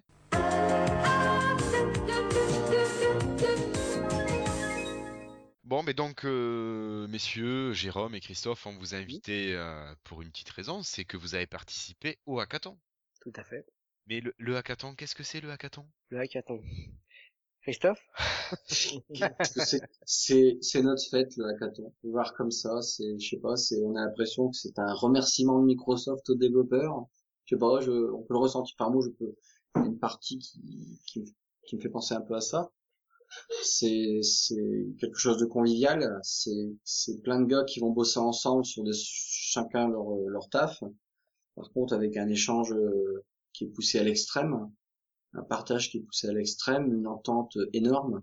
Bon, c'est c'est c'est comme l'autre, euh, il est aussi il était aussi bien que le premier que j'ai fait en mars. Bah, D'ailleurs, c'était le premier hackathon Windophone hein, de toute façon, celui en mars dernier, Oui, oui. me semble-t-il. Ben, c'était le pre- Alors, il y en a eu d'autres entre-temps, des hackathons.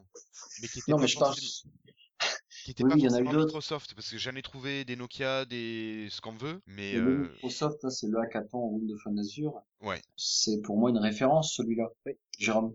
Oui, tout à fait, oui, oui, oui, mais bah disons que c'est euh, déjà c'est l'officiel. Après tout le, enfin les, autres hackathons étaient organisés effectivement par euh, Nokia, euh, et compagnie. Donc, euh, mais là effectivement c'est euh, c'est organisé par euh, par Microsoft France euh, au Moulin, donc euh, un cadre exceptionnel. C'est un ancien corps de ferme, euh, très bien accueilli et euh, et voilà donc effectivement on vient là pour faire du développement, mais pas que. euh, Il y a des animations autour, euh, une entraide. euh, C'est très euh, très convivial, très convivial. Il y a des moments, enfin, il y avait des sujets abordés par les évangélistes Microsoft. Ah, ils y étaient quasiment tous. Il y avait David qui a tué, qui était malade. A priori, Oui. devait venir parce que sinon il ils étaient tous là. hein, le- la division DPE, elle devait être quasiment euh, présente à un gros pourcentage. hein. C'est quoi le, DPE Oh merde, tu me Pardon. piège. Question piège, euh, DPE, bah, c'est division de... Oh, je sais plus. Je connais le diagnostic de performance énergétique, mais ça doit pas être ça. Non, non, euh, tu couperas là, mais euh, attends, je vais te retrouver. Merde, DPE, bah, DPE, c'est là où il y a les... C'est ceux qui s'organisent, qui s'occupent de la communauté des développeurs en fait. Ouais, non, mais ça veut J'ai dire... plus la, j'ai plus la traduction exacte non plus.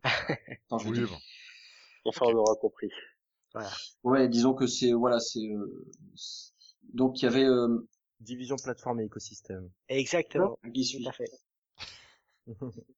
la division plateforme et écosystème. Donc, euh, euh, du moment, il y avait des présentations sur différents sujets euh, type services mobiles Azure, donc les connexions, enfin un truc ultra simple pour se connecter à, toute la technologie Azure depuis le, le- smartphone. Il y avait des explications sur Blend, l'application qui permet de, disons, de travailler, d'affiner tout ce qui va être design, interface sur les logiciels. Mhm. Il y avait plein de petits, euh, ce qu'ils appelaient des bootcamps. Qu'est-ce qu'il y avait encore d'autre d'organisé? Il y avait des petits fast codes, mais euh, des fast codes, disons que Microsoft donne un thème. Allez, euh, faites une appli là-dessus et puis on va faire une sorte de petite élection. Mais euh, ce qui était assez sympa et ça avait été demandé euh, sur la communauté auparavant, est-ce que vous voulez qu'on en fasse un concours? Voilà. euh, Ben en fait là une grande partie a dit non. Non, on est là pour euh, pour se faire plaisir et puis euh, du coup il n'y avait pas de lot, il n'y avait pas de concours cette fois-ci par rapport à la dernière fois. Même pas de nerf? Non, pas cette Ah. fois-ci. Oh, pas cette fois-ci. Et donc euh, voilà, donc il y avait des- c'était c'était super sympa et euh, donc fallait tenir. hein. Moi j'ai récupéré qu'il y a deux jours à peu près parce que j'ai pas dormi beaucoup. Et toi Jérôme, j'ai Combien de temps euh, Ah le bah, euh, ah bah c'était du vendredi soir au dimanche après-midi, fin, fin d'après-midi quoi. Waouh. Ouais. Donc Ouais. euh, voilà. Non mais encore une fois, voilà, c'est pas là, c'est vraiment c'est un hackathon. Euh, c'est il n'y avait pas d'enjeu réel euh, dans le sens des voilà des lots à gagner ou quoi que ce soit. C'était vraiment le c'est vraiment le partage en fait. Euh, développer un maximum d'applications, mais de voilà toujours en échangeant, en, en filant des tuyaux, etc. etc. Quoi. D'accord. On avait l'impression d'être chez nous, euh, Ouais. que tout le monde se connaissait déjà parce que c'est la deuxième fois. Il y avait quand même Euh, voilà. Est-ce que le public c'était à peu près le même que celui de la fois précédente? 50%. À peu près, ouais, Ouais, parce qu'il y avait plus de monde. Hein. Ouais, ouais, il y avait à peu près 50% qui se connaissaient bien déjà. hein. D'accord. Et puis on se voit, on se voit toujours partout. Maintenant, c'est toujours les mêmes têtes. Enfin, moi, c'est la première fois que j'arrivais en mars dans cette communauté, mais on voit quasiment toujours les mêmes têtes. Et puis après, on en voit des nouvelles. Et puis, euh, euh, il y, y a une émulsion qui, qui est énorme. Alors, On est chez nous, on est avec euh, des potes. Et puis, euh, c'est c'est très étrange comme, euh, comme, comme état d'esprit. question, est-ce que vos amis belges étaient là cette année? Ah bien sûr. Bien sûr. ah, et- Alors, est-ce qu'ils ont fait leur concours à eux? Avec concours, euh, je sais pas, mais ils sont venus avec les cartons de Jupiler, ça c'est sûr. C'était pas question, on Mais- les bières. faut souligner que l'abus d'alcool est dangereux pour la santé. Tout à fait. Ouais, non, mais on n'est pas encore euh, soumis euh, Mais- à ça, donc on, on peut en Non, mais on peut le rappeler quand même. Ah ouais. Et si si, ils avaient ils avaient ils avaient fait une petite élection au niveau du fast code. D'accord. Euh, ils avaient offert euh, toujours leur bouteille. Voilà, oui. Alors comment euh, y participer? Quels sont les prérequis euh, pour participer au hackathon? Comment ça se passe concrètement pour euh, pour Tu es participer développeur. Tu es développeur. Ouais. Tu tu fais partie de l'accélérateur euh, Windows Phone. Mhm. À partir de là, tu as un compte développeur et tu peux participer. D'accord, ok. Euh, même pas en fait, hein, enfin j'ai j'ai envie de dire. Euh, disons que voilà, même simple curieux ou développeur, enfin disons qu'il faut avoir, euh, il faut simplement s'inscrire. C'est ça qui est bien. Si tu as envie de te lancer dans, de te lancer dans le développement d'applications pour Windows Phone, pour, euh, enfin euh, avec un backend cas, ouais. voilà, tu tu peux tout à fait venir euh, en tant que Et Jérémy, je te l'avais dit, hein, mais à quelques jours près, Ouais, à quelques jours près, effectivement. ouais. Parce que Ça aurait été avec grand plaisir et c'est vrai que j'aurais vraiment voulu participer à cet événement. j'espère qu'il y en aura d'autres. Oh, S'ils en font un tous les 8 Il y en aura. mois, bon, ça peut être sympa. Oh, ça leur coûte beaucoup quand même, hein, ça, un sacré budget. Hein. Ben oui, oui, oui, quand on voit le cadre où vous êtes euh, accueillis, euh, ça fait envie. hein. Oh mon dieu. Et cette fois-ci, j'ai été à la piscine. Oh là, à 2 heures du matin, on était avec les Belges là, et puis attends, on était claqués, c'était la nuit de samedi à dimanche, mais euh, bien claqué comme il faut. Puis allez, on va aller, on va pas s'endormir. On est parti faire un water polo à la piscine. pendant trois quarts d'heure. Mais on était claqués, puis en fait, ça nous a remis un peu de peps. On est revenu, on a recodé un petit peu jusqu'aux 4 heures. D'accord. Claqué, hein, claqué. D'accord, d'accord. Et il 5 faisait heures. quelle température Ça a été? Ouais, C'est une piscine intérieure hein, là-bas. Ah, d'accord. Ah non, mais le, rien que la piscine, tu y es allé, euh, Jérôme, à la piscine? Non, j'ai pas été. La première pas fois été. Même pas. Oh là Même là. pas. Moi, Là, le code, le code. Focus Ah le code. moi. La première fois, j'avais rien fait, et là, non, je lui avais, quand même, détendre. Non, mais bah, si j'ai la chance d'y participer, j'oublierai pas mon maillot de bain et ma bouée. Ah non, mais même ta sauna, ta piscine, ta, c'est, attends, puis tu verrais le cadre, c'est pas une simple piscine à la con. Non, non, c'est, waouh, c'est du luxe. On est vraiment dans, la- dans du luxe. C'est vraiment les trucs de charme, c'est les relais châteaux. Ah, ça, ça ferait, ils auraient ce label là. Peut-être ils l'ont d'ailleurs. Bah oui, certainement. oui. Et c'était 24 heures sur 24, on avait à manger et à boire euh, bah, 24 heures sur 24. Euh, puis pas que du petit manger, hein. cette fois-ci c'était euh, c'était sympa quoi, on était attablés et tout, on a eu tartiflette, alors des plats. De quoi bien t'assommer pour coder après Ah la tartiflette, bah, c'est exactement la réflexion qu'on s'est fait, quoi. La tartiflette du samedi soir, euh, c'était là pour nous mettre par terre, quoi. non, non, on a été accueillis comme des princes, vraiment comme des princes. D'accord, bon, mais c'était sympa ça. Et donc, vous aviez quel projet vous au départ? Pour ce deuxième hackathon? Est-ce qu'il y avait un projet de développer une appli qui était un peu complexe et donc travailler à plusieurs c'était efficace? Euh, Ou est-ce que c'était, comme toi Christophe la première fois, c'était découvrir la plateforme? Bah, en fait, voilà, c'est, l'état d'esprit, c'est toujours ça, en fait. hein. C'est soit tu viens avec des projets, euh, soit tu viens découvrir, euh, etc. Bon, moi, en l'occurrence, j'avais une application à migrer sur Windows Phone 8. Mhm. donc euh, que j'ai migré d'ailleurs et euh, j'ai commencé effectivement une application de, de carding en NFC euh, voilà quoi. Donc, Voilà. carding, donc c'est des- effectivement c'est euh, c'est bah en fait c'est une bataille en NFC en fait. D'accord, bataille ouverte en NFC voilà quoi. Donc euh, qui est toujours en cours de développement. Ok, ok. voilà. Moi je suis venu avec un, un pote, Ah. Je veux dire, tu la prévois pour quand euh, à peu près ton appli? Bah d'ici euh, d'ici d'ici trois semaines à peu près. Ça devrait être fait. Ça, devrait- ça devrait être bon. D'accord. Donc toi, Christophe Alors moi je suis venu avec un, un pote du coin là, euh, quand on s'est on s'est rencontrés dans des réunions TIC, euh, qui lui est plutôt du monde Linux, euh, HTML5, donc lui il fait du web et de l'open source. D'accord. Et euh, je lui ai fait découvrir un petit peu, euh, bah, disons le monde où nous on, que l'on que l'on côtoie avec Microsoft parce que euh, regardez un peu ce qui se passe ailleurs, il est très très curieux et euh, crache pas sur du Microsoft ou pas. euh, Quelqu'un d'ouvert, quoi. Quelqu'un de très ouvert et très sympa, Nicolas Froidure. Et donc, il avait des capacités que je n'ai pas. Lui, euh, il s'y connaît vraiment en réseau, en, tout ce qui est Node.js, etc. Et je vais présenter une idée de jeu que j'avais. Donc, en fait, c'est un Word Like que euh, on a cherché un nom dans la voiture en arrivant. Euh, parce qu'une fois ma fille est arrivée à la maison, elle est en maternelle, et, enfin en maternelle, en primaire, et puis elle avait un plein une grille de numéros, puis fallait qu'elle fasse des groupes de 100. Moi qui, euh, qui aime bien jouer à Warhammer, je dis putain c'est exactement Warhammer mais en numérique. Alors euh, l'idée m'a m'a séduit, je dis ça, faudrait que j'en fasse un jeu à l'occasion. L'Hackathon se pré présentait, je dis tiens c'est bien, mais euh, un jeu réseau tant qu'à faire parce que c'est vraiment plus sympa. Et j'en parle à mon copain, il dit tiens regarde ça, euh, il me dit moi je saurais faire ce côté réseau. Je dis écoute, tu fais quoi le 14 décembre et, euh, bah, Puis on, voilà, on s'est inscrit et donc euh, sur place, lui il a fait, il a fait toute la partie euh, euh, qui va distribuer le, le tableau de grille euh, sur, sur le réseau, sur tous les devices. Il a fait l'application en HTML5, donc elle, ça y est, elle existe déjà. Donc elle n'est pas encore en, en style euh, comme on peut le trouver sur Windows Phone. C'est, euh, il n'y a pas de 3W, c'est directement S euh, sumray, S U M U R A Y, S. Et donc là, en fait, c'est serveur. Donc moi, je me connecte en, en WebSocket euh, sur ce sur son service qui, qui nous a créé. Mhm. Euh, donc en fait, on se partage les frais à deux. Hein, ça, on a fait on a fait ça euh, professionnellement tous les deux. Et donc euh, on envoie une grille à tout le monde en même temps. Tout le Mhm. monde reçoit une grille. Et en fait, en une minute, on a trouvé, par exemple, je vous dis, voilà, faut trouver le nombre 8. Et puis tu vas faire les combinaisons. Et à la fin, pof, c'est terminé. Donc il y a un, y a une- un tableau des scores. On peut jouer en ligne ou pas en ligne si on n'a pas de connexion. D'accord. Euh, et euh, c'est la première. Enfin, moi, j'ai découvert. hein, il y a plein de choses que je ne savais pas faire euh, pour arriver à, à cette chose-là. Type, euh, moi, tous les WebSockets, j'étais pas du tout euh, dans ce milieu-là.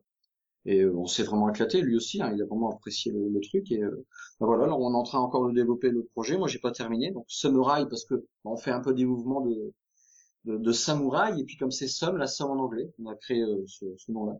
D'accord. D'accord. Et on s'est vraiment éclaté. Puis là, bah, je suis dessus depuis euh, depuis euh, lundi. Là, je m'éclate tous les jours à tester et, et- et le test est long puisque j'aime bien jouer au jeu en même temps. D'accord. Les développeurs ça ralentit un petit peu parfois. Donc voilà, donc euh, bientôt, je, je, je la fignole beaucoup. Hein, je voudrais pas rater euh, rater des choses et envoyer bêtement une une release, Ok. une version. Je pense qu'on peut te faire confiance à ce niveau-là, il n'y a pas de souci. Oh, j'ai fait des progrès depuis euh, Geometrix euh, il y a neuf mois là qu'on avait découvert euh, sur Lifetile. Oui. Non, j'ai fait une bonne appli qui marche super bien, c'est Almanac. Oui. Même bah, elle est bien pas, réussie. Celle-là elle marche vraiment bien. C'est, euh, et je l'ai faite sur Windows 8. Bon, elle est pas terrible sur Windows 8, mais bon, c'était aussi un essai. hein. Mais bon, j'évolue hein, à mon à mon rythme. Hein. Je suis pas un cadre comme tous, mais bon. Enfin, c'était un, un, un super plaisir d'aller bosser là-bas. D'accord. Et est-ce que tu as eu des coups de main de, de collègues, euh, à part ce partenaire? Ah oui, mais plein. Mais moi, je demande des coups de main à tout le monde. Ouais, non, mais parce que tu en avais parlé la dernière fois et vraiment on avait ressenti que il y avait vachement de gens qui étaient venus t'épauler, te, Ouais. te mettre sur euh, les bons rails. Et euh, c'était vachement intéressant de, de voir cette entraide. euh. Toujours, elle, toujours, elle a toujours existé. Non, non, mais je pense qu'il y a, c'est pas que moi en particulier. Non, non, tout le monde aide tout le monde. Il y a rien. Euh, j'ai même aidé un gars et pour vous, vous dire le niveau que j'atteins, c'est terrible. Mais euh, non, mais euh, tout le monde aide tout le monde. Il y a, il y a vraiment pas de. Il y a, il y a des, euh, il y a des, des, des gens de chez Microsoft, genre des gros cadors qui sont là aussi, ou euh, c'est vraiment euh, que vous et, euh, Ah et, euh, pas, pas, pas d'encadrement ou quoi que ce soit? Si, si, si, si, tous les Ouais. évangélistes ils sont là. Les évangélistes, là, ouais. D'accord. Enfin, Ils que sont vraiment bons en code? euh, Ouais, voilà, c'est ça. C'est ce que c'est. Oui, oui. Entre guillemets, ou est-ce que c'est des gros codeurs de la mort, quoi? Non, non, c'est les gros codeurs. D'accord. Bah justement, voilà, il y avait David qui, David Catu qui devait venir, mais euh, il y avait, euh, il y avait Julie Nib, il y avait, euh, il y avait pas, il y avait pas mal de, de, de gros pontes effectivement qui étaient là pour, pour filer un coup de main quoi. D'accord. Là, il y a le, l'évangéliste Pierre Cauchois qui, bah, qui a annoncé son, son départ à Microsoft Corp pour le 3 janvier. Donc, il est, il est remplacé maintenant par, par JS, euh, Jean-Sébastien, mais je sais plus le nom. Euh, donc, le nouvel évangéliste Windophone euh, pour la France. D'accord. Euh, donc, en fait, il s'en va lui travailler dans une division qui va se trouver entre Microsoft Research et, disons, la prod. Donc, tout ce que fait Microsoft Research, eux, ils sont une équipe de, de sept euh, Gars, pour l'utiliser. Ouais, tout à fait. Ouais, non mais euh, D'accord. il va s'éclater là-bas, quoi, euh, Pierre Cochois. Donc euh, c'était un petit peu son, son au revoir aussi. Ok. Enfin, son au revoir de ce, de ce poste-là. D'accord. Euh, petite question euh, plus euh, contexte. La dernière fois, vous vous étiez plaint d'avoir des une connexion internet qui merdait. Ça marchait mieux cette fois-ci? Oh, Non? Pas vraiment non. là, en campagne. ouais.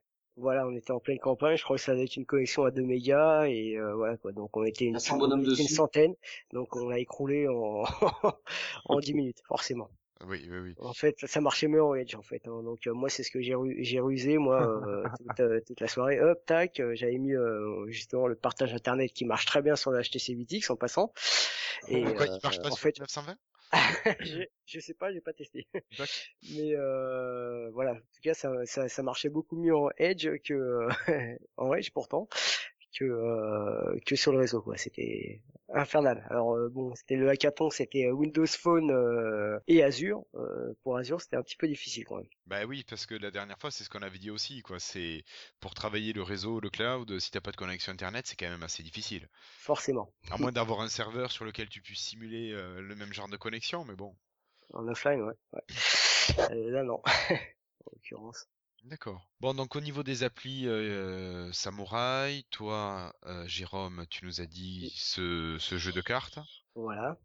Ok. Mm. Euh, donc ça, c'est les petites choses qui arrivent. Sinon, qu'est-ce que vous, qu'est-ce que vous avez retiré de ça pour cette deuxième participation? Ton niveau codage, professionnel, personnel? Euh, di- c'est toujours c'est toujours de l'échange donc euh, bon voilà quoi on a enfin maintenant c'est maintenant c'est des amis euh, voilà quoi on, on apprend toujours des euh, quel que soit le niveau qu'on a on apprend toujours des on apprend toujours des choses hein, puisque de toute façon on est dans l'échange voilà quoi très très bon moment euh, très bon week-end euh, belle organisation à refaire. Donc t'es parti pour le numéro 3. ah tout à fait Ok. Ok, ok. Et toi, Christophe? Pareil, moi j'ai encore évolué sur des domaines que je touchais pas, donc euh, grâce à un pote. Euh, niveau professionnel, euh, euh, bah, ce pote-là, on a un projet euh, que je peux, je peux pas trop en parler parce que c'est un peu secret, mais qui est très important pour euh, pour pour nous deux, euh, qui va toucher Windows Phone et Windows 8 et de l'Azure, si euh, par rapport à de l'existant que j'ai. Ok. Euh, mais c'est quelque chose de, de très très gros, on va dire. Donc euh, il y a aussi des suites pro après ça, quoi. Parce que là, c'était comme un petit test entre nous deux euh, de faire ça. Euh, savoir parce que lui comme moi, on n'a jamais bossé à plusieurs en équipe. C'est Mhm. pas évident parce que bah, quand tu bosses tout seul, tu fais ce que tu veux. La réunion, elle est dans ta tête, ça y est, en bout de trois secondes, elle est terminée, on fait ça. Euh, quand t'es à deux, c'est plus pareil. Euh, donc c'était une sorte de test pour nous deux D'accord. sur Hackathon et donc et donc euh, il y a plein de trucs qui vont arriver euh, pour 2013 si on est encore là. Ok. Ok, ok. Ah oui, parce que c'est la fin Eh du oui, normalement, il nous reste plus que une heure et Plus grand chose. Ouais. Alors, petite information live, il semblerait que Samsung ait sorti une mise à jour pour son Native S. Voilà, voilà. juste en passant. Il est même pas disponible encore. Aussi, il y a Patrick qui est en train de faire un test. Oui, d'accord. En Suisse. En Suisse, oui. Ok, ok. Et sinon, on a eu une question d'un de, d'un de nos followers, de Mathieu, enfin Mathieu, et qui nous demandait, alors, euh, je ne sais pas si vous pourrez nous donner une réponse, hein, mais est-il possible pour vous, développeurs, développeurs pardon, de mettre un prix de gros qui permettrait d'avoir euh, une même application sur Windows 8 et sur Windows Phone 8? En gros, un pack qui contient une application sur les deux systèmes d'exploitation. Et que ce soit moins cher que d'acheter les deux unités. Euh, non c'est à gérer complètement euh, niveau application Ouais, c'est on c'est appelle pas purchase. Il y a C'est c'est pour ça. les, ouais, les deux stores, les deux stores sont oui, mais les deux stores sont complètement cloisonnés. Enfin, disons de manière automatique, c'est pas possible. Mais euh, parce que les deux stores sont complètement cloisonnés maintenant au niveau applicatif, oui, pourquoi pas Avec euh, un, une- avec un code à rentrer, voilà, en in-app euh, purchase, effectivement, euh, voilà quoi. Voilà. Donc Ouais, c'est jouable, tout à fait. Ouais, D'accord. C'est vraiment jouable. Et mais pas de manière automatique. Ok. Mais ça, oui, il y a ah, que pas, pas Microsoft. automatique, pas automatique pour nous. Oui, mais pour Microsoft, oui. euh, Enfin, non, mais automatique dans le sens où c'est que euh, moi je pensais, euh, voilà, euh, la personne achète effectivement la- l'appli euh, Windows Phone 8 et euh, si elle veut, euh, Tu vas de sur fait- de Windows voilà, 8, tu, euh, tu sur- le vois, voilà. tu cliques, ça s'installe, on te demande rien. exactement, Ouais. voilà, ça c'est pas possible. Voilà, donc ce sera, ça passera effectivement euh, sur du in-app purchase effectivement. D'accord. Ok, ok. Euh, je sais pas, Jérémy, Sébastien, vous avez peut-être des questions à poser à nos invités? Ouais, moi je- je- j'avais envie de poser une question alors, qui n'était pas forcément euh, en rapport avec le hackathon, mais euh, euh, vous, votre retour euh, sur euh, sur le, le, le SDK et donc le développement sur Windows Phone 8, est-ce que euh, vous avez vu des grosses différences? Est-ce que c'est encore plus accessible? Enfin, je sais pas, euh, par rapport à, à ce que proposait Microsoft avec ses anciens SDK.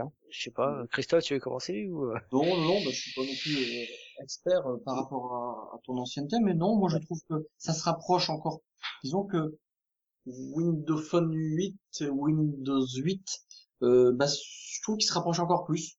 Euh, Il y a des choses, c'est un peu plus, euh, disons qu'il y a le système de développement, je trouve qu'il est très proche. Alors pourquoi il est proche, c'est peut-être qu'un ressenti parce que bon, on est sur euh, le même euh, maintenant le Même noyau.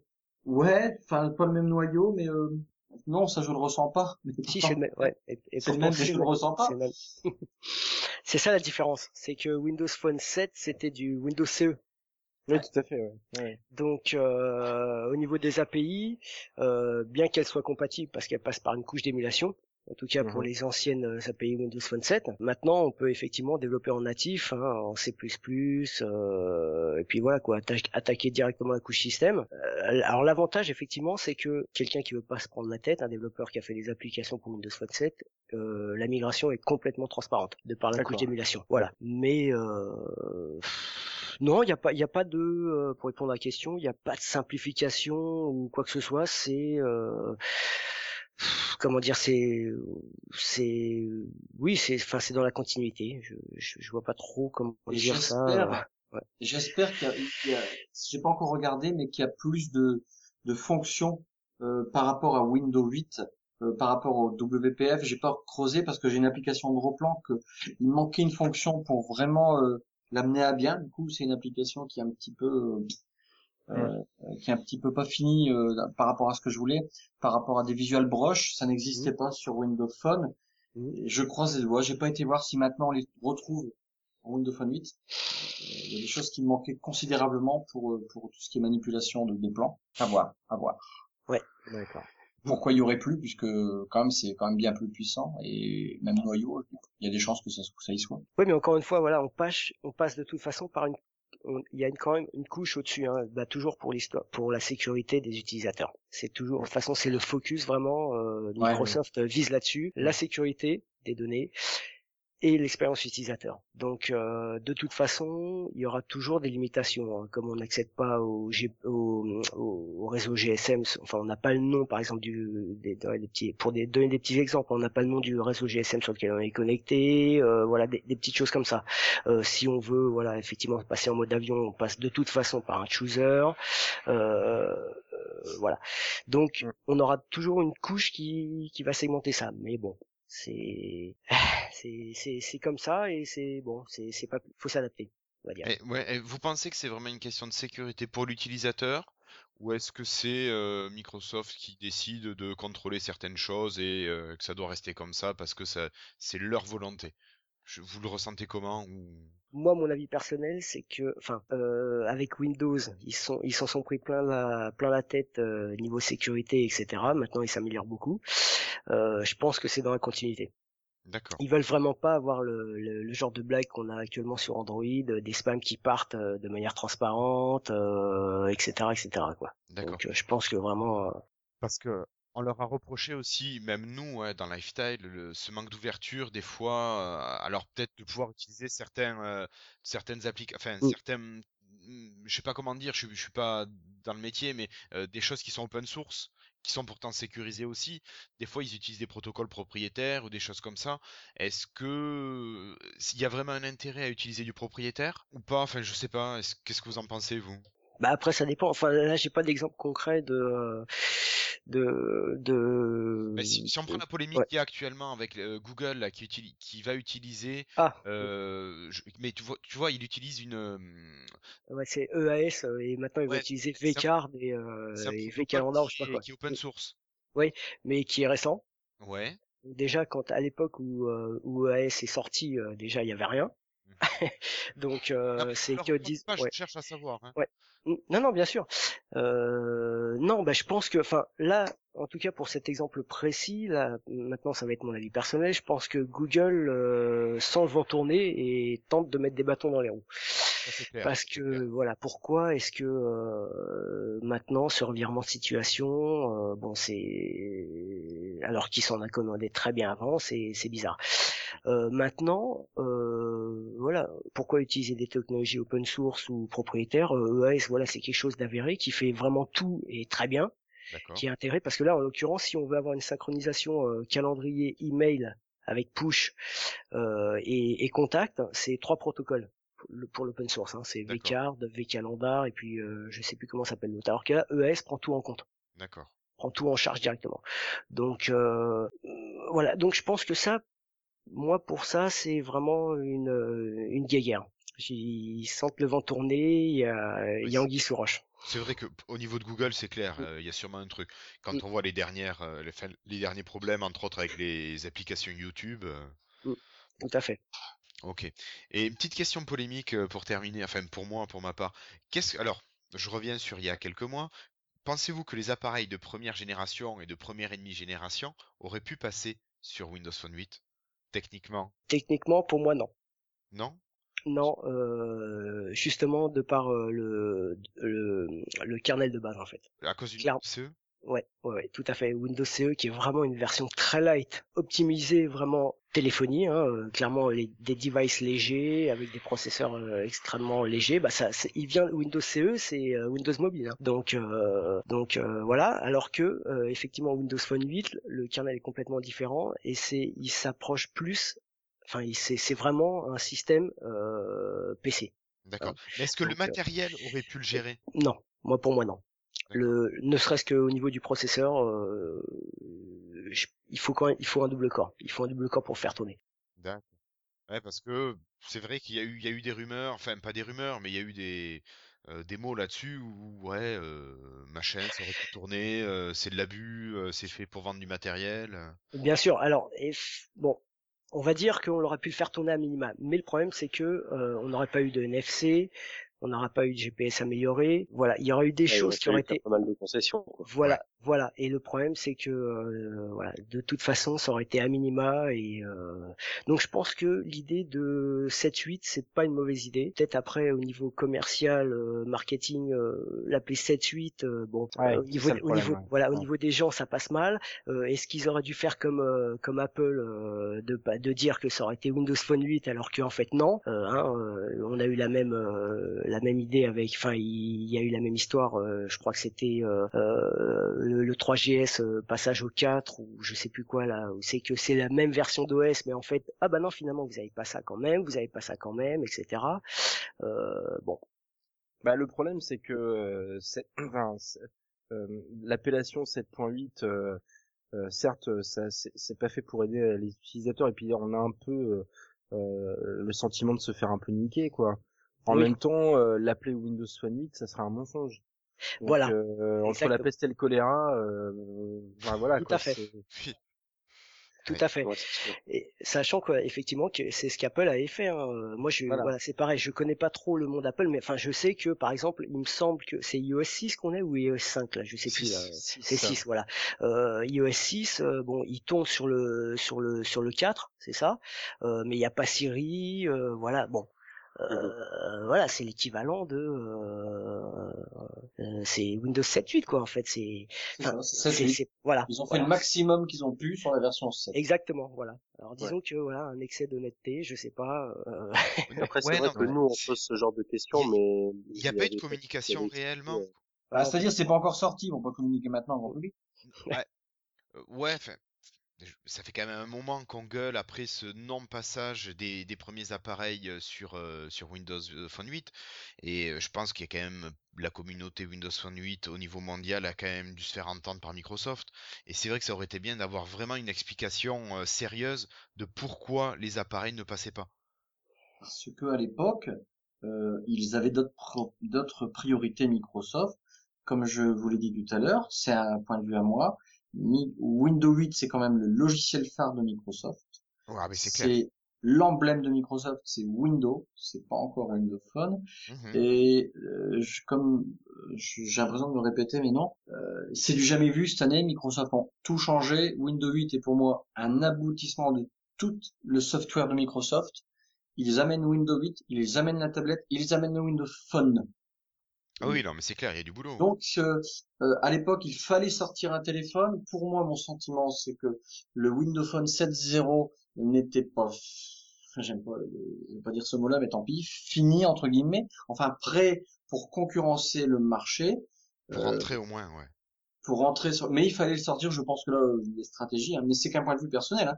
Oui, Donc, oui. il fallait qu'il sorte. je suis d'accord. moi. il fallait qu'il soit là. Et en fait, ils ont commencé à tâter le terrain, à amener les développeurs. Écoutez, on va avoir besoin d'appli. Nous, ça fait euh, peut-être 5 ans ou 3 ans ou 4 ans qu'on est sur Windows 8. On va avoir besoin, quand Windows 8 sortira dans notre écosystème, d'un smartphone parce que ça sera capital. Et donc, ils ont préparé en fait le Windows Phone 8 depuis quelque part, peut-être plus que 2, 3, peut-être depuis 4 ans. D'accord. C'est mon point de vue. Hein. Et donc, Windows 8, c'est le Windows Phone. Point. Avant, bon, bah, c'était pas des coups de- comme un coup C'était un pas pré possible. Windows Phone, d'accord. Bah, pour moi, c'est ça, c'est un sentiment, c'est que, voilà, là, c'est un était tous des bêta-testeurs. Ouais, en fait, voilà, on s'est bien f- Non, c'est pas ça, c'est pas se faire entuber, c'est pas vrai. C'est qu'en fait, il faut, il faut aussi que le développeur derrière, nous, on est, on est comme des ouvriers, les développeurs. On est là pour amener, en fait, de- du contenu. Oui, Et je pense que, bah, il fallait lancer toute cette machine. Il faut nous préparer aussi, nos développeurs, euh, pour que vous, utilisateurs, va, vous, nous aussi, on est utilisateurs, mais voilà, faut, faut arriver avec un marketplace, un, un store qui soit quand même maintenant considérable. Nous, les développeurs, maintenant, on est prêts. Et puis, voilà, on arrive avec nos applis, et puis Ouais. voilà, la machine est en Quand marche. tu vois, euh, quand tu vois le chemin qu'a parcouru. Android, c'était un peu pareil. Hein.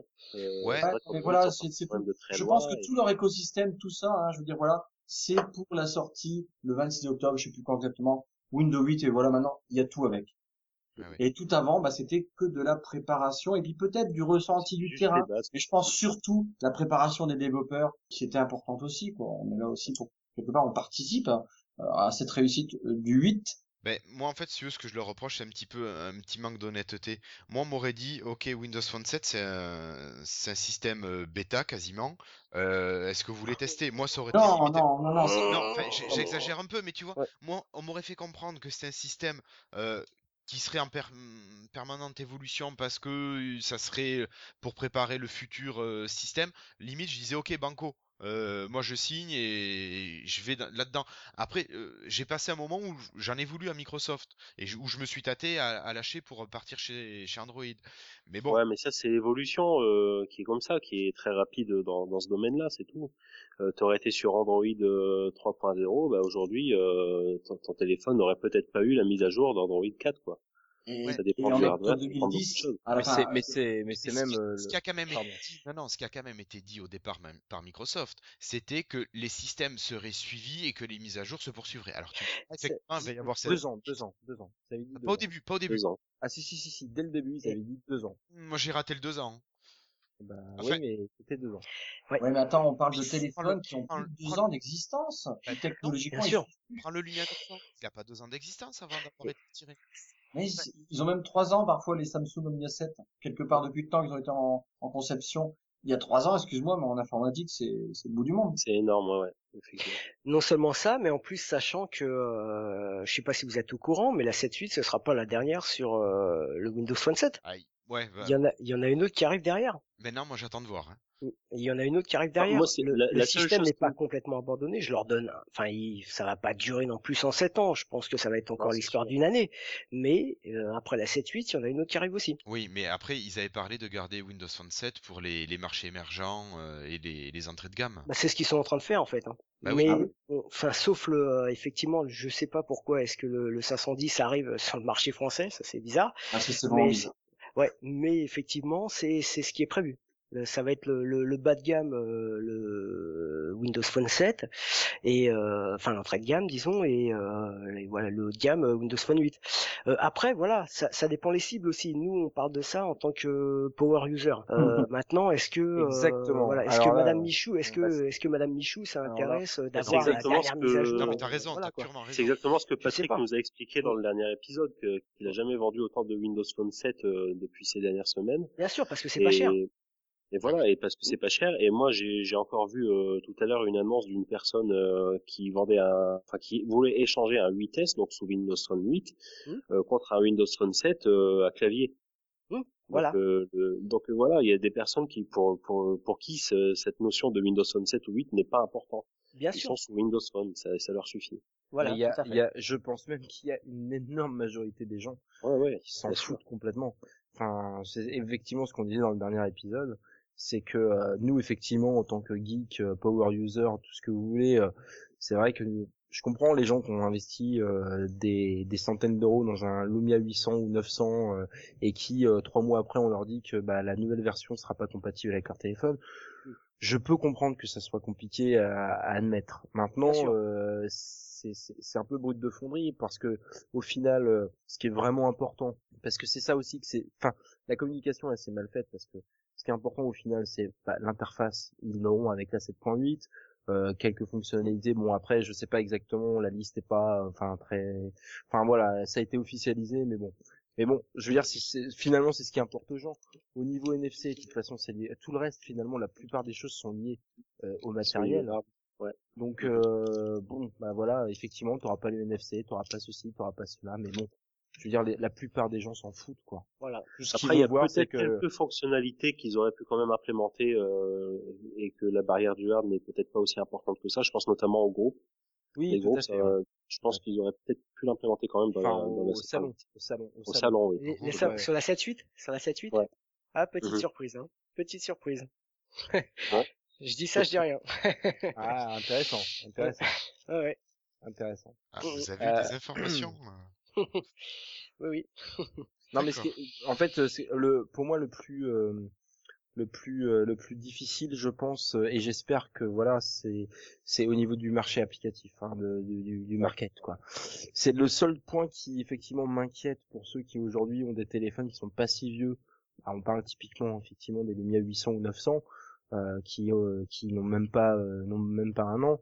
Et j'espère qu'au niveau du market, ça va pas trop se ressentir. Je sais pas, j'ai pas regardé si euh, s'il y avait eu une baisse drastique du nombre d'applications proposées sur le marketplace depuis euh, depuis l'arrivée de Windows Phone 8. Les applications c'est purement plutôt Windows l'inverse. Phone 7. C'est plutôt l'inverse. Pour l'instant, c'est les, applications vers de Windows Phone 8. Bah, il y en a pas tant que ça, des spécifiques, il y en a, hein, mais pas encore. Et là, Mhm. c'est, nous, en tant que développeurs, on est là à cheval, qu'est-ce qu'on fait? Euh, on Bah, passe direct, qu'est-ce qu'on fait? Parce que, il y a quand même pas mal d'utilisateurs, hein, en Windows, dans le monde, euh, Windows Phone 7, et Windows Phone 8, il va en avoir, mais il n'y en a pas encore tant que ça. Donc, on est dans une période un peu transitoire qui est un peu chiante à gérer. Ouais, c'est ça. Mm. Et vous, vous allez, euh, enfin, c'est c'est une question un peu bête, mais vous, vous pensez que vous allez continuer à développer sur les deux plateformes, genre mettre à jour votre application sur Windows Phone 7 et continuer à développer aussi sur Windows Phone 8, ou pour vous, ça sera un step euh, radical euh, et euh, on oublie le, on oublie le passé? Non, bah, enfin mo- moi en tout cas, je sais que là voilà, je suis en train de faire évoluer euh, mon application là, donc de suivi conso pour euh, BNU, euh, qui marche plutôt pas mal d'ailleurs. Et euh, je- là, j'ai donc j'ai implémenté les nouvelles fonctionnalités. J'ai créé une branche là pour euh, implémenter toutes les nouvelles fonctionnalités euh, pour Windows Phone 8, ce que j'ai fait Ouais. durant, durant le hackathon. Euh, les quelques fonctionnalités que je vais pouvoir euh, ramener euh, sous Windows Phone euh, 7.5, euh, je vais le faire. Je vais le faire tout simplement, ça va être un merge, il n'y a pas de problème. D'accord. Donc euh, après voilà, ça va être effectivement la volonté de chaque développeur, euh, sachant fait, que ouais. suivant voilà, su- sachant que quand on démarre un nouveau projet avec le euh, nouveau SDK, on a le choix entre les deux. Disons que de toute façon, euh, ce sera suivant le, su- enfin suivant la nature du projet, euh, il n'y a pas forcément besoin de switcher sur un sur un Windows Phone 8. Sur la bite. Ouais, exactement. Voilà. Moi, j'ai, mon, mon jeu, là, je l'ai mis en, en 7, hein. Voilà. Pour toucher déjà sûr. du public, il y a personne. Enfin, Bien il y a sûr. un grand monde en public Windows 8. Mm. Windows Phone 8, pardon. Donc, euh, non, moi, j'ai, j'ai lancé aussi un projet en 7 et, euh, Bien sûr. Oui, si c'est-à-dire j'aurais, que si j'aurais besoin de faire du, un jeu avec un NFC, ben là, il n'y a pas le choix, mais sinon, Ouais, mm. ouais, tout à fait. ouais. Oui, c'est vrai façon- qu'après, euh, tant que tu n'attaques pas les fonctionnalités vraiment liées à Windows Phone 8, tu peux Voilà. très bien créer un Windows Phone 7. De toute façon, ce sera compatible avec Windows Phone 8. quoi. voilà. Oui, Et quand tout à on, fait. fait- on a- pardon, euh, Jérôme, je t'ai coupé. Non, non, pas du tout. Non, j'ai tout à fait. Et sur, et quand on pousse après, on, on- disons qu'on fait une application euh, euh, Windows Phone 7, on la, on l'update en 8 euh, de manière globale, totale. Quand on va nous pousser notre application sur le store, en fait, on peut ajouter euh, l'application 8, mais tout en gardant l'exécutable de la de la 7, ce qui fait qu'elle existera toujours sur le marketplace 7 Et- D'accord. pour les nouveaux systèmes 8. D'accord. Ouais. Ouais, ouais, ouais. Ça, c'est bien de connaître un peu l'envers du décor. Ah oui, oui, non, mais c'est vrai, ça permet de savoir et de comprendre un petit peu comment, euh, comment on se fait manger. Bah, vous voulez que je vous fasse visiter? Ouais, une petite visite d'idée, ouais, une petite visite d'idée. Tout à fait. Non, mais bon, c'est vrai que ça reste euh, quand même bon, au bon vouloir du développeur. Ça, par Ouais. contre, euh, voilà. Mm, mm. Bah, de toute façon, c'est lui qui a l'idée, c'est lui qui développe, c'est lui qui fait vivre son application. Et tu vois des applications qui sont stagnantes depuis des mois et des mois, alors qu'il y en a d'autres qui ont des mises à jour très régulières. Bien sûr. Bien sûr. Bon alors après faut, faudra voir euh, effectivement finalement euh, quand on dit au bon vouloir des développeurs euh, euh, oui et non parce que c'est aussi au bon vouloir du consommateur si si euh, les gens bah, comme nous disait Patrick au dernier épisode euh, finalement achètent du Windows Phone 7 bon bah c'est qu'aussi il y a du client potentiel pour Windows Phone 7 donc euh, ça peut aussi euh, indirectement inciter les développeurs à continuer euh, À ou mettre même à jour les deux, euh, les voilà versions. Bien sûr. Hein, Bien sûr, tout à fait. population de clients hein. Bien sûr, tout à fait. Mm. Mm. Après, ça dépend, voilà, euh, ça dépend la cible aussi du développeur, euh, voilà quoi. Il y en a qui visent pas forcément. euh, Enfin, moi en tout cas, moi de de, euh, de de mon avis euh, perso, moi je moi je suis, je suis passionné, donc moi je au début d'ailleurs, de toute façon, j'ai intégré par exemple euh, toutes mes applis sont gratuites et euh, j'ai intégré que très récemment de la publicité parce que on me pousse à faire ça parce que j'ai des applications qui font euh, beaucoup de téléchargements. euh, je pense notamment à Free Wi-Fi Login euh, qui a plus de 200 000 téléchargements. Euh, Ah oui, quand même. Ouais, donc euh, voilà, donc donc on m'a, enfin, je me suis fait un petit peu pousser là-dessus, quoi. Mais bon, moi je fais ça pour parce que moi ça me fait plaisir. Voilà, donc euh, je paye, d'accord, je paye euh, deux comptes développeurs, je paye un compte euh, Windows Phone, je paye un, je paye un compte Windows 8, euh, mais ça me fait parce que moi je, voilà, je suis développeur passionné, ça, ça me fait plaisir et donc moi, à la rigueur, je préfère avoir des retours positifs, des gens qui me donnent des idées de nouvelles fonctionnalités ou quoi que ce soit, plutôt que d'avoir de l'argent. On va me dire que je suis maso, euh, ou- mais ça, je sais pas, c'est voilà, c'est c'est comme ça. Ben oui, oui, oui, mais bon. C'est vrai que moi j'ai toujours apprécié ce côté-là chez toi. C'est, c'est vrai qu'on sentait ça que bah, il y avait quelque chose euh, au niveau du, du développement pour autrui et voilà. Voilà. Pas pour ça. Bon, bon, moi j'utilisais que WPIRC avec Ah oui. fait. Oui, tout à fait. Et on avait une- communiqué à une époque euh, là-dessus. Ouais, il y a une mise à jour qui est en cours d'ailleurs. Ouais. D'accord, d'accord. Bon, mais je sais pas si mes collègues, euh, si vous avez d'autres questions. Bah moi j'en ai posé suffisamment pour ma part. J'aurais bien continué encore des heures et des heures. Moi c'est vraiment euh, quelque chose qui me qui m'intéresse d'autant plus que j'y connais pas forcément grand chose. Donc euh, forcément Ouais, c'est super intéressant, c'est sûr. Bah exactement. Moi, j'avais juste une petite question qui sort un petit peu de l'univers euh, Windows Phone, mais qui reste dans l'univers Microsoft. Au niveau des applications pour euh, Xbox, est-ce que vous, vous y avez accès en tant que développeur entre guillemets indépendant, ou est-ce que c'est chasse gardée pour Microsoft? Non, non, on y a accès. On y a accès. Ouais, ouais. C'est c'est un compte développeur aussi, pareil. euh, donc on y a accès. Je suis assez étonné, je trouve, de, de voir que bah, le store est pas très florissant quoi sur euh, sur la Xbox. Alors par contre, moi, j'ai jamais développé dessus. Mais euh, donc je sais pas quelles sont les contraintes de publication euh, ou quoi que ce soit, mais euh, enfin, je sais que par exemple avec mon compte, euh, ouais, j'y j'y ai accès, donc il y a pas de problème. Ouais, techniquement, Euh, c'est faisable. Ouais. j'ai un sentiment que ça va changer euh, grandement euh, la Xbox. Alors, on, on sort du sujet, je suis désolé.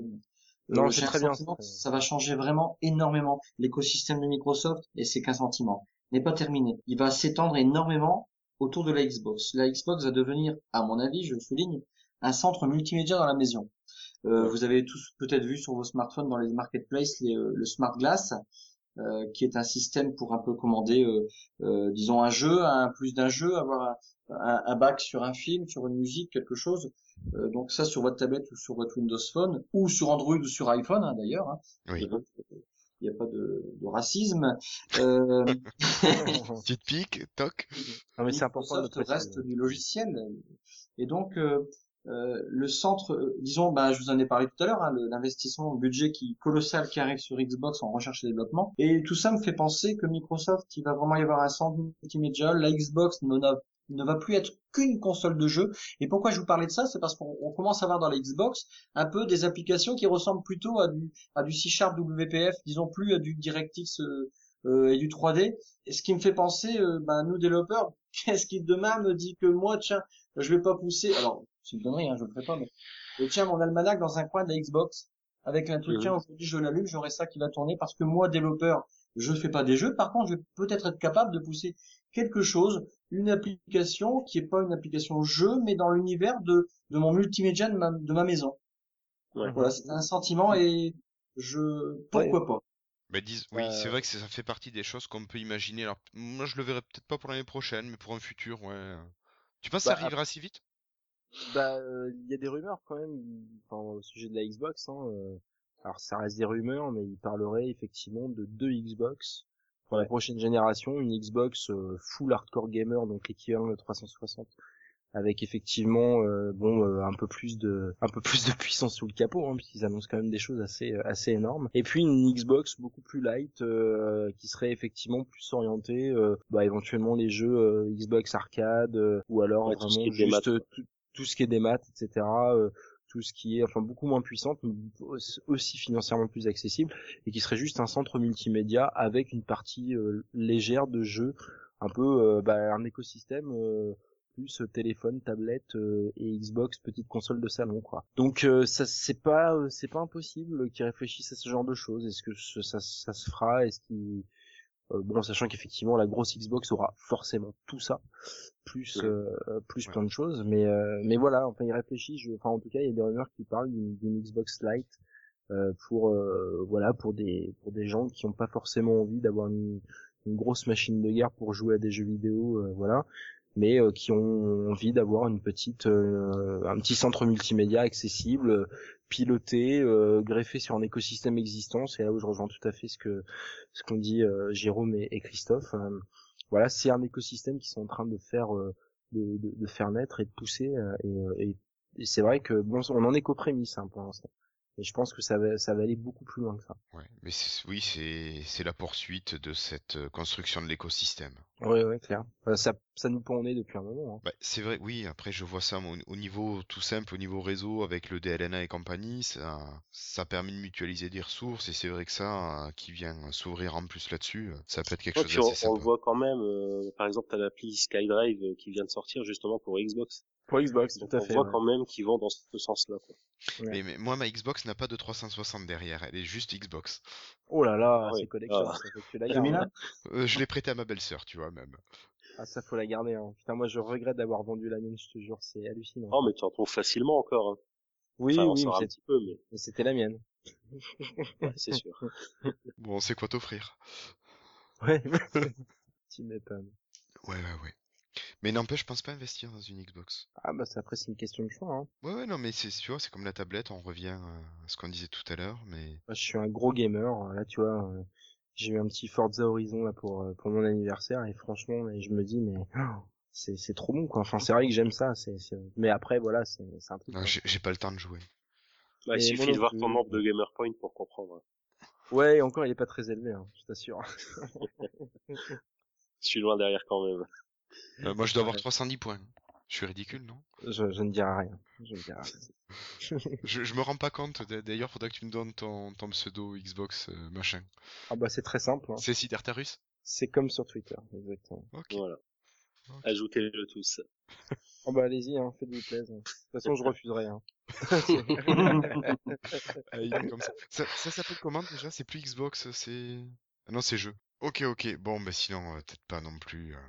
Non, mais bon, c'était intéressant comme euh, comme discussion.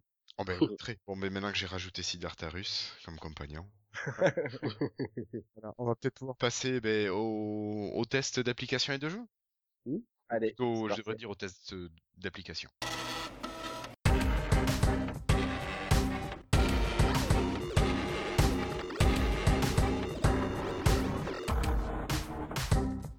Application, moi ce soir, euh, je vais vous parler d'une application qui s'appelle App du soir, qui est une application qui est gratuite et qui est développée par euh, Julien Blanc, même si elle n'est pas donnée à son nom euh, sur, sur la fiche. Vous verrez que, enfin, Christophe peut nous confirmer que c'est bien Julien qui l'a développé.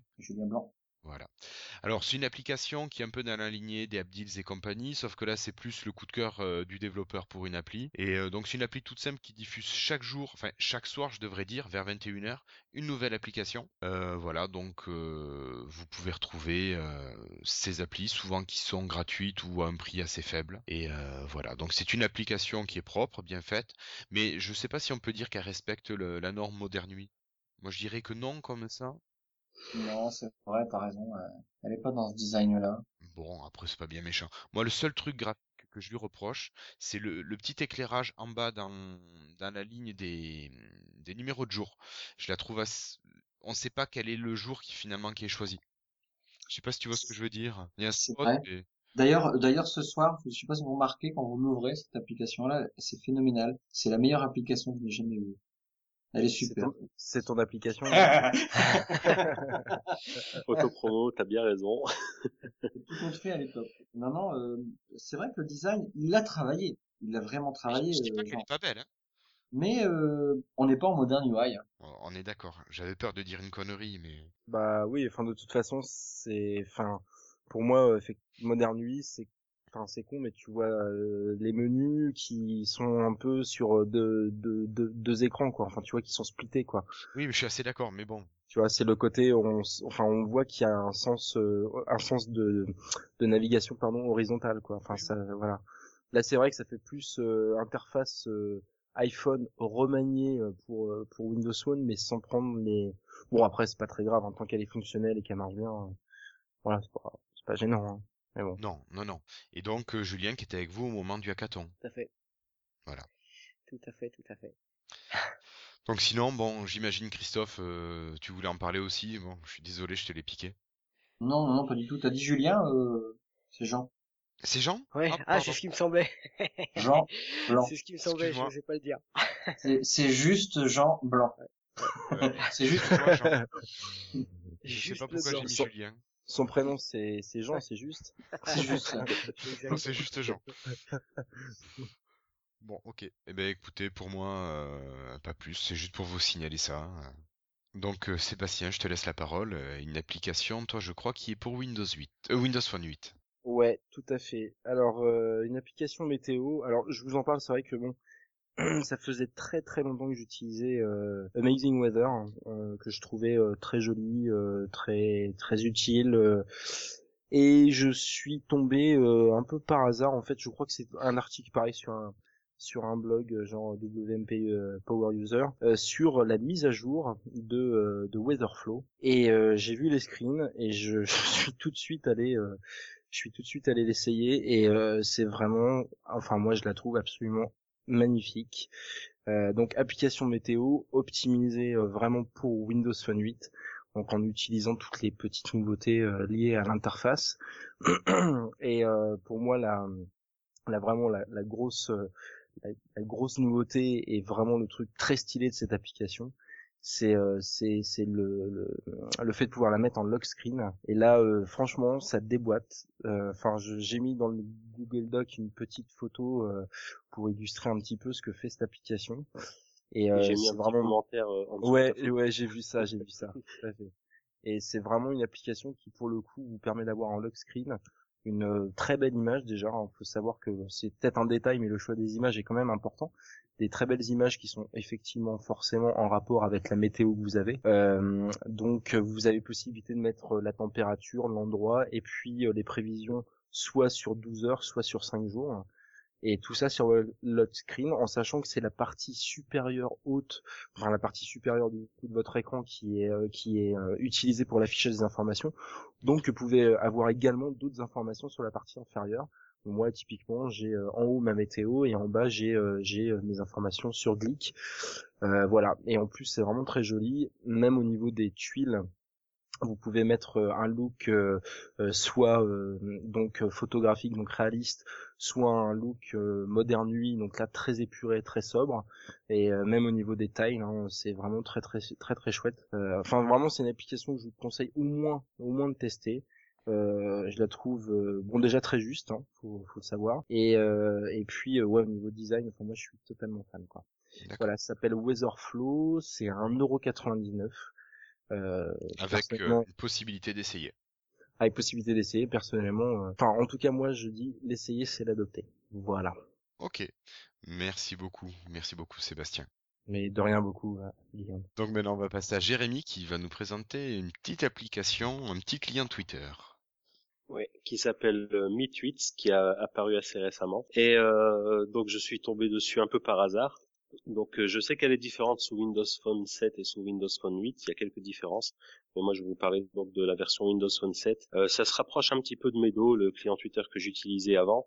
Donc je fais un petit coucou à Alex puisqu'il avait souligné ça sur Twitter justement la, les ressemblances entre les deux applis. Euh, ce qui m'a séduit sur cette appli-là, c'est que là pour une fois on a des vraies notifications push en temps réel. C'est pas, ça se met pas à jour toutes les 30 minutes. Dès que quelqu'un vous cite, euh, ça, il y a une notification qui apparaît. Donc c'est ça qui m'a surtout séduit euh, dans cette appli. Sinon c'est une interface euh, bah, métro vraiment qui ressemble à Medo. voilà, c'est vous avez toutes les fonctionnalités à peu près d'un client Twitter. Euh, le développeur est pas mal à l'écoute. Euh, il va implémenter euh, certains trucs qu'on lui a demandé, notamment le tweet marker. Et bon voilà. Sinon, vous avez la possibilité de, de programmer vos tweets. Donc, de vous, vous dites, vous vous inscrivez un tweet et vous dites que vous voulez que ça apparaisse bah, le soir, par exemple, à telle heure. Donc, ça va apparaître automatiquement. Voilà les, les petits plus par rapport à Medo. Pas grand chose d'autre à dire. Essayez-là, c'est gratuit. Enfin, vous avez une version d'essai gratuite. Et ensuite, c'est payant euh, au bout d'une semaine, je crois, 1 euro et 1,50 euro, je crois. 1,49, ouais, tu nous as mis. 1,49, ouais. Ouais. Ben moi, je, c'est vrai que je l'ai adopté. Je l'ai adopté, je la trouve vraiment très intéressante. Ouais. D'accord.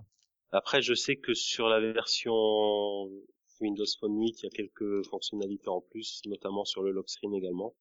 Ouais. Donc, euh, mais je peux pas vous en dire plus euh, par rapport à ça. Quoi. Ok je laisse Seb la tester et en reparler euh, un peu plus tard. Voilà, il nous fera un petit complément euh, au prochain épisode. Avec plaisir. Voilà, voilà. Et, vous, messieurs Ah oui, justement, je vais vous dire. Petite parenthèse, Je reviens sur l'app du soir par rapport au style qu'il a donné à l'appli. Oui. Mais c'est parce que c'est juste un style qui vient de l'iPhone et d'Android et donc c'est pour garder le même lignée. Donc en fait, c'est un peu pour ça. Hum tu vas sur l'app du soir, l'app du soir, l'app du soir.com, tu as vraiment, tu vois, euh, un iPhone et puis bah, c'est la même appli en fait quasiment. Ouais, donc lui, il a préféré garder son son identité graphique euh, euh lui s'adapter. Ou, euh... ou la la boîte entre guillemets par elle-même, quoi, parce que ça reste un, un concept. Oui, non, non. Et puis après, euh, encore une fois, hein, moi c'est ça c'est pas, on peut pas reprocher. Après c'est des choix, hein. C'est y a pas. Y a ouais, tout à fait. Ouais. Mais disons que voilà, c'était pas cassé pour un design moderne, oui, pour une image parfois euh, d'un site, enfin d'un, je ne sais pas, d'une entreprise, je sais pas exactement ce que c'est derrière. Bah, c'est pas toujours euh, voulu, tout simplement. Oui, tout à fait. Voilà, c'est tout. Ok. Voilà. Et sinon, est-ce que vous souhaitez présenter une application ou présenter une de vos applications? Oula. euh, pas spécialement. Euh... Non, non. Oh, c'est pas une obligation. Hein. non, non. si vous dites euh, c'était celle-là, euh, moi je m'en sers tous les jours, elle est géniale, euh, faut en parler. Euh, c'est le moment. Non, non là, comme ça, j'ai rien qui me vient. D'accord, pas de problème. Pas de souci. Christophe, je sais pas. Non, non, non. Almanac peut-être? Tous les matins Non, non, bah ça vous en avez déjà parlé. Par contre, je reviendrai peut-être pour parler de mon jeu là que. Ouais, bah, avec plaisir. Pas de souci, pas de souci. Carrément. Bon, mais donc euh, s'il n'y a pas d'autres applications, je crois qu'on va pouvoir. Euh... Je vais juste donner une petite une petite info dans les apps euh, sur l'app euh, Le Bon Coin. Enfin non, pas Le Bon Coin. Comment ça s'appelle déjà? Le Petit Coin. Le Petit Coin. Il s'appelle maintenant Petites Annonces. Euh, le développeur m'a informé qu'il va intégrer la possibilité de contacter directement le l'annonceur par SMS puisque c'était pas possible. On pouvait le contacter soit par téléphone, soit par mail. Donc là, il est en train de travailler pour, pour euh, implémenter cette fonction. D'accord. Pas mal. très bien, ouais. ouais. Sur une idée que je lui ai soumise. ah bah c'est bien. Bon, mais ça roule. Bon, mais moi je vous propose de passer maintenant au freetile. Allez.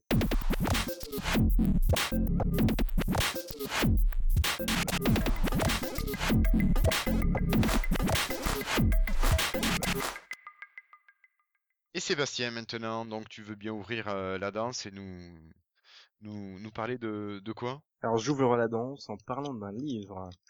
Alors c'est un livre euh, donc euh, je pense que pas mal de ceux qui sont sur Twitter ont dû voir passer des tweets à l'époque où il est sorti. le bouquin s'appelle Dark Lens et c'est un bouquin de Cédric Delso. alors c'est pas un roman ou quoi que ce soit, c'est un recueil en fait de photos alors la particularité en fait, euh, c'est que c'est un livre qui euh, est pour les fans de belles photos et de et de Star Wars, puisqu'en fait c'est euh, c'est un ensemble de, de de photos qui représentent des personnages ou des vaisseaux de l'univers Star Wars dans un milieu urbain. Alors il y en a une qui est assez célèbre et qui a pas mal circulé sur les réseaux sociaux, qui représente le Faucon Millennium dans au, enfin au milieu d'un chantier de construction à Dubaï. Je sais pas si vous avez vous déjà vu cette photo passer sur Twitter. Mais enfin Twitter ou autres réseaux sociaux d'ailleurs. Mais voilà. Et bon, c'est un cadeau qu'on m'a fait. Et effectivement, c'est vraiment un très très beau livre. Alors c'est très original. Bon, faut être fan hein, de Star Wars hein, forcément, hein, sinon c'est pas très intéressant mais euh, c'est vraiment euh, il y a vraiment des photos qui sont assez bluffantes. Alors il y a certainement des photos qui sont du photomontage pur et dur, hein. typiquement le Faucon Millennium qui passe euh, entre des buildings à Dubaï. bon, je suppose que bon, il n'y a pas eu un vrai Faucon Millennium qui a été pris en photo forcément. Par contre, il y a d'autres d'autres photos avec des, des personnages genre les Stormtroopers ou ce genre de choses où là je pense que c'est effectivement des gens qui étaient costumés qui ont été pris en photo mais c'est vrai que c'est un petit côté un peu décalé je vais juste vous lire, euh, je vais juste vous lire une petite critique, euh, enfin un commentaire d'un fan de la licence euh, qui dit depuis longtemps de nombreux artistes ont interprété l'univers de Star Wars bien au-delà de tout ce qui fut représenté dans les films. Une des interprétations les plus uniques et intrigantes que j'ai pu voir est celle du photographe Cédric Delso qui a brillamment intégré des personnages de Star Wars dans des, dans des paysages urbains industriels, industri indus oh, indiscutablement pardon, terrestre. Aussi innovateur et dérangeant que puisse être son travail, il n'en est pas moins plausible. Et donc ce fan de la licence n'est autre que George Lucas lui-même. Voilà. Donc euh, je trouve ça ah, assez intéressant. Ouais ouais ouais. Donc euh, non vraiment très très bien. Bon je pense qu'il a eu euh, son mot à dire. Hein. Donc je pense qu'il a pas il a pas juste trouvé le, le bouquin dans une librairie en disant attends ça c'est. Je pense qu'il a un petit peu participé de près ou de loin à ce à ce livre. Mais en tout cas, euh, ouais, c'est un très très beau bouquin que je que je conseille fortement à tous les fans de Star Wars. Voilà. Alors j'en profite juste, j'ai rajouté ça. Euh, je fais vraiment une petite aparté de, allez, de 30 secondes. J'ai découvert grâce à mon ami Fingin euh, un podcast qui s'appelle Elbakin. En tout cas, le podcast est fait par les gens de l'association Elbakin, elbakin.net pour le site internet. On mettra les références et qui est donc un site donc qui parle de fantasy et leur podcast, euh, donc je l'ai découvert cette semaine, euh, est vraiment excellent mais vraiment excellent. Euh, euh, c'est des gens qui sont très intéressants, qui ont beaucoup d'humour en plus, donc c'est pas un, un podcast à la France Info ou à la France Culture. Euh, ça parle vraiment de fantasy, donc on sent que les gens s'y connaissent beaucoup, ont beaucoup de références euh, littéraires, mais ils en parlent vraiment dans la, bonne humeur et c'est très très agréable à écouter avec des sujets vraiment très intéressants, notamment un que je vous conseille, c'est un petit comparatif entre l'univers SF et l'univers fantasy. Euh, voilà, donc si vous êtes fan de fantasy, je vous conseille vraiment d'aller écouter ce podcast et aussi d'aller sur leur site qui est vraiment très très bien aussi. Voilà, elbakin.net. E-L-B-A-K-I-N. Voilà. Merci beaucoup, Sébastien. Maintenant, je vous laisse parler. Je suis en vacances. D'accord. oh non, faudra que tu fasses la conclusion aussi. Ah oui, merde. Tu sais que tu devais chercher une information. Ouais, mais j'ai pas eu le temps. ça prend deux minutes. Euh, bah écoute Jérémy, on va te laisser parler. Euh, bah moi je vais vous faire un petit retour sur euh, la nuit au max, donc euh, la nuit Alien. Donc bah, j'y suis allé et j'y suis pas vraiment allé pour les films, j'y suis allé pour l'ambiance et pour rencontrer des gens. Et donc j'ai enfin pu voir en vrai Alex que je n'avais jamais vu. Au bout d'un manque de podcast en commun, j'ai pu rencontrer également Osef. On s'est fait un super resto. Voilà. Alors après, bah, pour les films, euh, je peux vous confirmer que Alien 1, euh, ça a quand même bien vieilli au niveau technique. La marionnette qui sort du corps. Euh, je ne peux pas te laisser dire ça. Je ne peux pas te laisser dire non, ça. Non, le film est très intéressant, mais niveau technique quand même, c'est vrai que ça, ça a pris un coup de vieux. Quoi. Euh, enfin, en tout cas, c'est le, le, ressenti que j'ai eu. Ouais, Et enfin, après, c'est vrai que c'est un film qui est tout dans le dans le subjectif. On s'imagine beaucoup de choses, donc ça passe, ça passe. Mais c'est vrai que je me souviens de la scène de la marionnette qui sort du corps. Là, c'était vraiment, euh, voilà, on voit que ça a pris. euh, ça. Je, je, je te l'accorde pour cette scène. Autrement, le reste est quand ça, même. Ça, quand même, euh, c'était quelle année le premier Alien Ça doit être. 78. 78, ouais, voilà. Donc ça quand même. Donc voilà, sinon j'ai bien dormi dans le cinéma, euh, notamment pendant le dernier film. C'était quoi le troisième? C'était Event Horizon, qui est juste horrible. Et sinon c'était super sympa, mais vraiment c'est l'ambiance est très bonne. Euh, si vous avez l'occasion, allez-y, c'est super intéressant. Et puis voilà, quoi, vous rencontrez du beau monde. Euh, j'ai pu enfin mettre un visage sur certaines personnes du podcast, Quacos par exemple, leur ton père, etc., etc. Et son corps de bête. Et son corps de bête, effectivement. Voilà, voilà.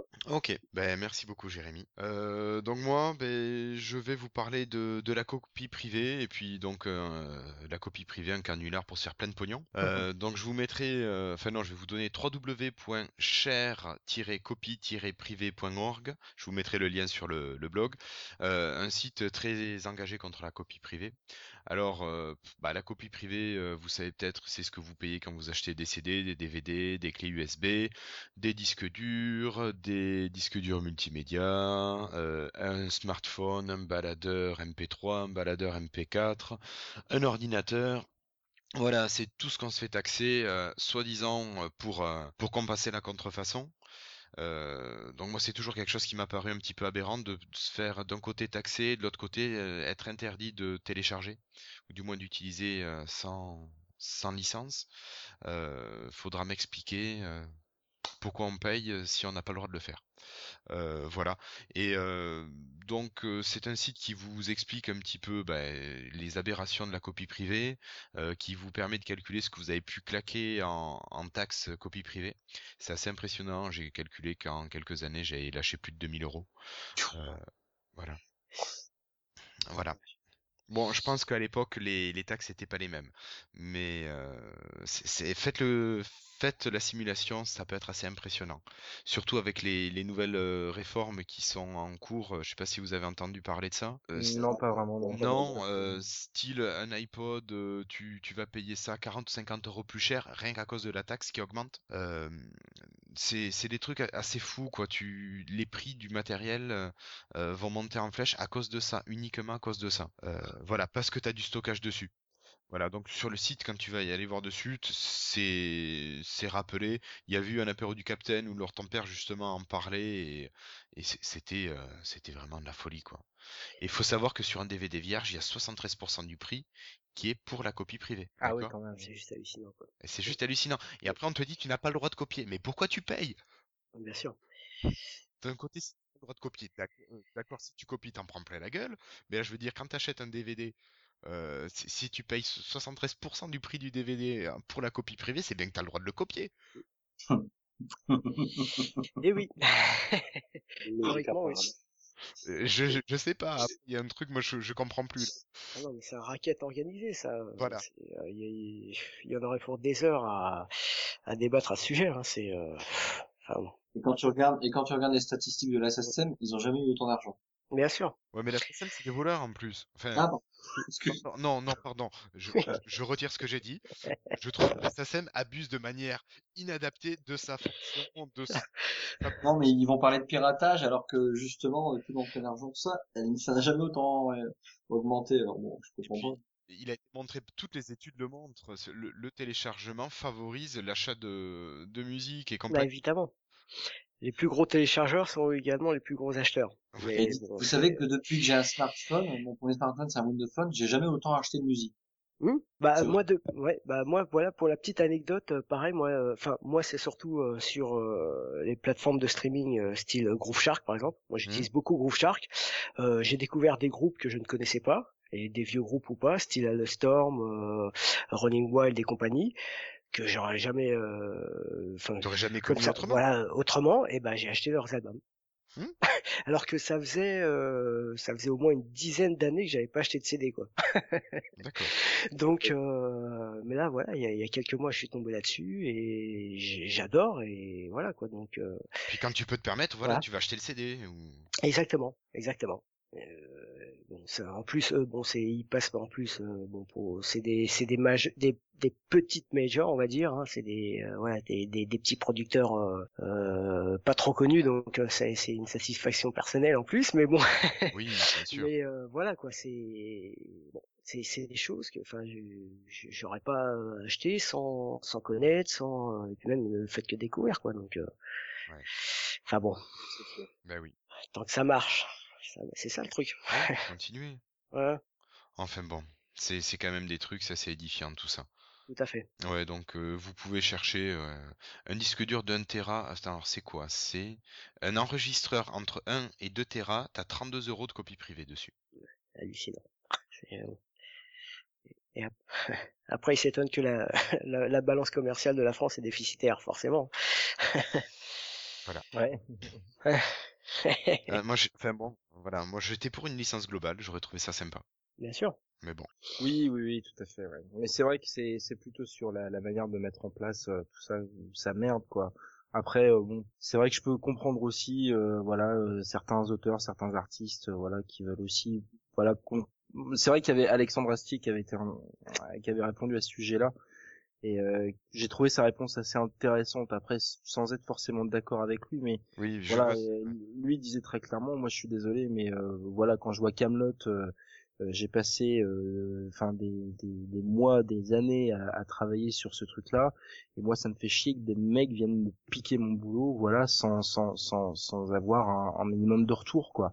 Alors, je peux, après, je, ça- peux- je peux, non non mais ce que je veux dire, non mais ce que je veux dire par là, c'est que après effectivement il faut il faut pas oublier non plus que s'il a eu ce succès-là, c'est peut-être aussi parce qu'il y a eu du piratage et qu'il y a eu du bouche à oreille et qu'il y a eu ceci, il y a eu y a quand même la bref. télé qui lui a payé quand même. euh, Non, non, mais tout à fait. Mais je peux comprendre que je peux comprendre que pour quelqu'un qui en plus, mon Astier, c'est auteur, réalisateur, producteur, etc., etc. Je peux comprendre que ça lui foute les boules de voir, euh, de voir son œuvre, parce que c'est son œuvre, euh, qui soit comme ça distribuée gratuitement parce que des mecs s'en foutent complètement. Voilà. Bon, après, attention. Sans, Il faut je ne trouver un juste que- milieu, je ne suis pas, voilà, exactement. Oui, je, ne- je ne dis pas que je suis d'accord complètement avec ce qu'il dit, mais disons que d'un point de, enfin, du point Ça de donne vue à réfléchir. voilà, il faut réfléchir sur le sujet. C'est pas un sujet qu'il faut laisser comme ça. On peut pas faire n'importe quoi à mon sens. Euh, je, je télécharge, mais j'achète aussi, comme tu disais tout à l'heure, euh, je télécharge, mais j'achète aussi beaucoup de choses parce que je pense qu'il y a quand même un minimum. Et puis je pense aussi que euh, pour quelqu'un, enfin bon, moi, je, je- il y a une époque où j'avais pas de thunes, où je téléchargeais des screeners. Bon, ben, je, je, je terminais aux toilettes pour vomir après avoir vu un screener, quoi. Donc, euh, non, mais c'est vrai. euh, maintenant, j'ai, voilà, j'ai, je travaille, j'ai les moyens d'acheter des films. Et moi, des films cultes, mais, mais je veux l'objet. Je veux dire, c'est indispensable pour moi. Je veux dire, c'est très, euh, voilà, c'est, c'est, c'est, c'est, c'est très lié, quoi. Euh, et j'ai besoin d'avoir ça. Puis la qualité aussi. Quand un film est culte pour moi, et que j'ai envie de voir et revoir, euh, je, je, je m'en fous de payer. Oui, c'est comme une fait, musique, hein. Ah, C'est comme une musique, pour la hein. musique, mais pas pour Moi, la la musique, je Mais- sais que ça, le téléchargement m'a permis de non seulement de découvrir des groupes, mais surtout d'aller les voir en concert. Quoi. Tout à fait. Mais Aussi, tu ouais, vois, J'y serais mais- jamais allé sans, euh, sans les avoir découverts par le biais du téléchargement. Eh oui. Exactement. Mais tu vois, je trouve que ces offres, euh, alors que ça soit euh, Xbox Music ou euh, Deezer ou euh, Spotify, enfin, euh, où j'en passe, euh, voilà, moi aujourd'hui, payer 10 euros par mois pour avoir accès à un catalogue de 30 millions de chansons, mais quand je veux, où je veux, Ah mais moi, mais, mais sans problème. Et moi, je Bien dis sûr. bravo.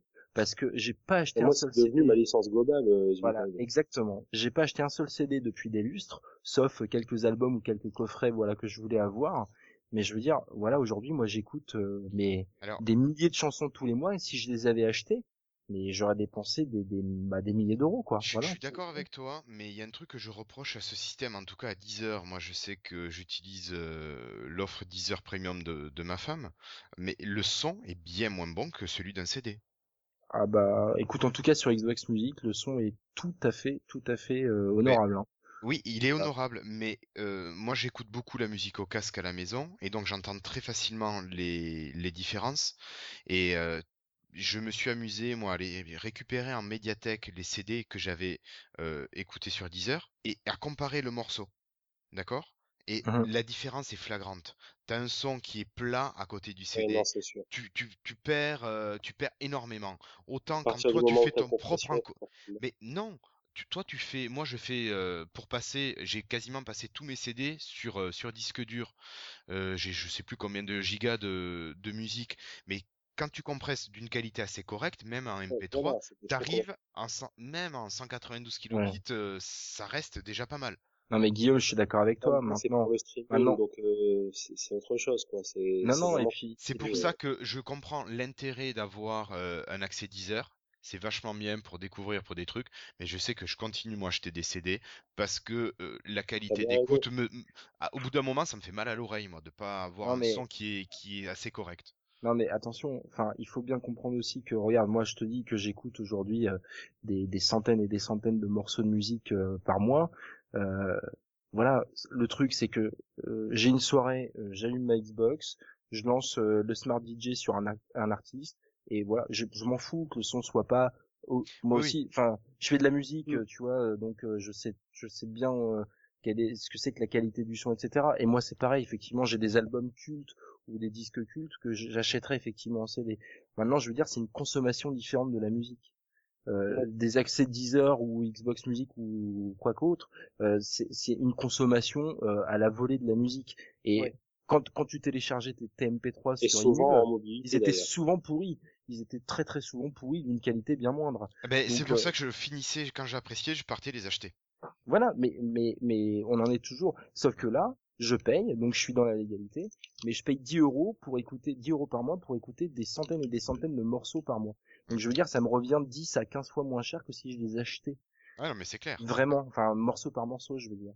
Donc moi, c'est un modèle qui aujourd'hui me convient, mais tout à fait quoi. Mm. Après, je suis d'accord avec toi, la qualité est peut-être pas au rendez-vous. Maintenant, un truc que t'as vraiment envie, euh, tu vois, euh, je, sais pas moi, n'importe quelle euh, quelle musique, mais que t'as envie vraiment d'écouter avec ton casque, dans, dans le calme, etc. C'est clair que je vais pas, je vais pas, je vais pas brancher mon Windows Phone, quoi je vais effectivement me mettre dans mon canapé avec ma, ma chaîne. Tu sais, c'est très lié au matériel aussi dans ces cas-là. Bien sûr. Si t'as une chaîne pourrie, t'auras beau avoir un CD, euh, ton son sera pourri. Mais hein, moi j'ai fait le test à qualité équivalente hein, euh, sur le PC, sur le, le, téléphone, sur chaîne en ayant regravé le CD, enfin le, le truc 10 heures sur CD, et, c'est flagrant quoi. sur les trois plateformes, tu, tu vois une différence. Enfin, tu entends pardon une différence. Oui, mais voilà. Mais bon, c'était un freetail qui ne devait durer qu'une minute sur la copie privée. mais c'est pareil, c'est un sujet qui est intéressant. Hein, ben oui. Hein. Et il y a beaucoup de choses à dire dessus. Oh là. D'ailleurs, euh, petit spoil, euh, il y a un plan B qui se prépare là-dessus. D'accord, sur la copie privée ou sur euh, sur le téléchargement. D'accord. Vous allez inviter Monsieur Toram peut-être? Mmh, Non, non, non, non. On aura des invités, ouais. On, on va faire un crossover avec un autre podcast. D'accord. Ok. Donc un petit peu de teasing. Bon, eh ben, je crois qu'il va être euh, l'heure de conclure.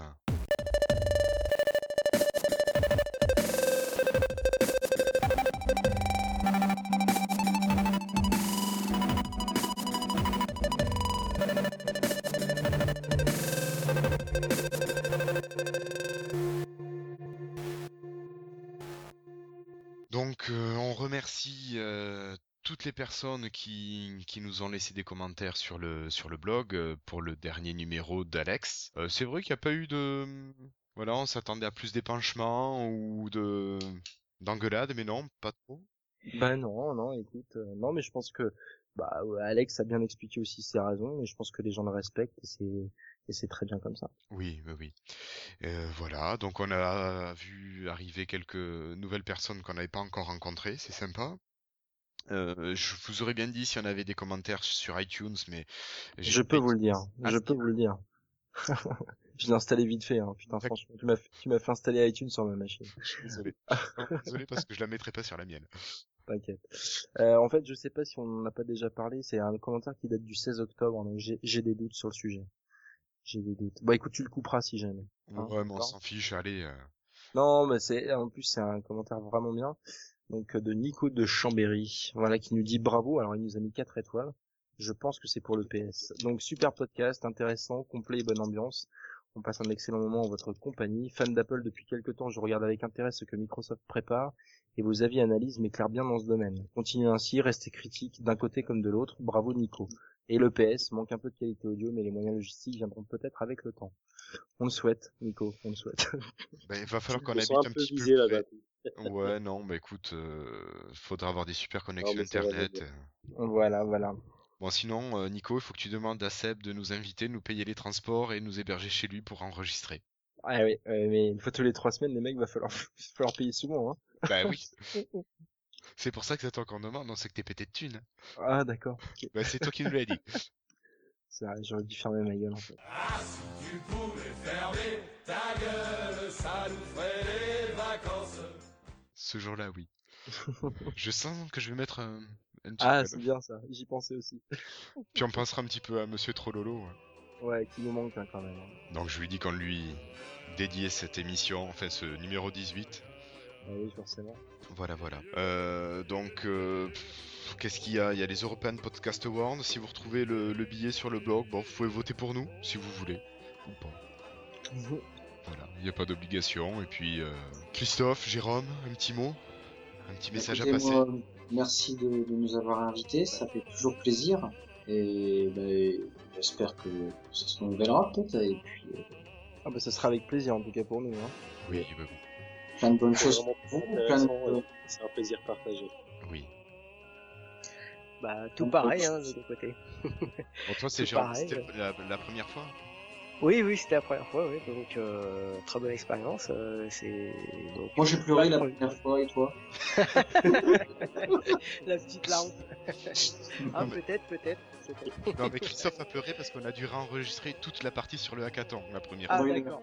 Une heure coupée, on recommence. La fatigue. Non mais rigolez les gars, mais si on n'a pas réécouté, si ça se trouve, il va falloir faire pareil. hein. Bon. Moi, ça, ça tourne, l'enregistrement tourne, donc je me fais pas trop de billes. Non mais voilà, il n'y a pas de problème aussi. hein, si euh, si c'est à renouveler, euh, je suis partant. Voilà, Écoute, très De bien. toute façon, si tu veux présenter une application, euh, Oui. un projet, y a pas de souci. Nous, on est open. Voilà. Bon, bah, très bien. Voilà, avec Merci, Christophe, merci. pareil. Bon, ben merci à tous, et puis euh, on se dit au prochain épisode. Donc, ça sera après les fêtes, euh, en 2013. Et ben, si, si on a survécu à la journée de demain. hein. Alors non, parce que alors justement, euh, news, euh, alors je sais plus si c'est Jérôme ou Christophe qui nous disait ça tout à l'heure. Euh, mais là normalement il nous reste que une demi-heure à vivre hein, les mecs. Hein. Ouais, voilà. C'est euh, par, euh, par rapport au, au fuseau horaire et l'heure va y calculée, c'est minuit 32. Ouais, la mais fin d'un temps à minuit 32. je peux vous dire qu'honnêtement, j'y crois pas. Non, c'est la fin d'un temps. C'est la fin, c'est très philosophique. C'est la fin non mais t'es fou toi. Mais t'es fou toi. Mais pourquoi tu remets en question les Mayas quoi Mais de toute façon, ça a jamais été dit que c'était la fin du monde, c'est le commencement d'un nouveau cycle. Exactement. Exactement. On a là, fini le le cycle d'Apple. a Windows Phone le qui arrive, c'est le commencement, et Voilà. c'est exactement ça. Non, mais on, on peut faire dire ce qu'on veut à n'importe quoi, donc. euh, Mais je vais quand même au cas où aller aller boire deux trois bières. Sentir Je vais- blessé. je vais réveiller ma femme et puis et puis voilà quoi. Bon. Bon, ben allez, à la prochaine, dans 2-3 semaines, et puis euh, en, en attendant, on attend vos commentaires sur le blog, et puis euh, on vous dit à bientôt. Au revoir. À bientôt et merci Allez, au encore revoir. euh, les gars. Au revoir. Au revoir. Allez, ciao.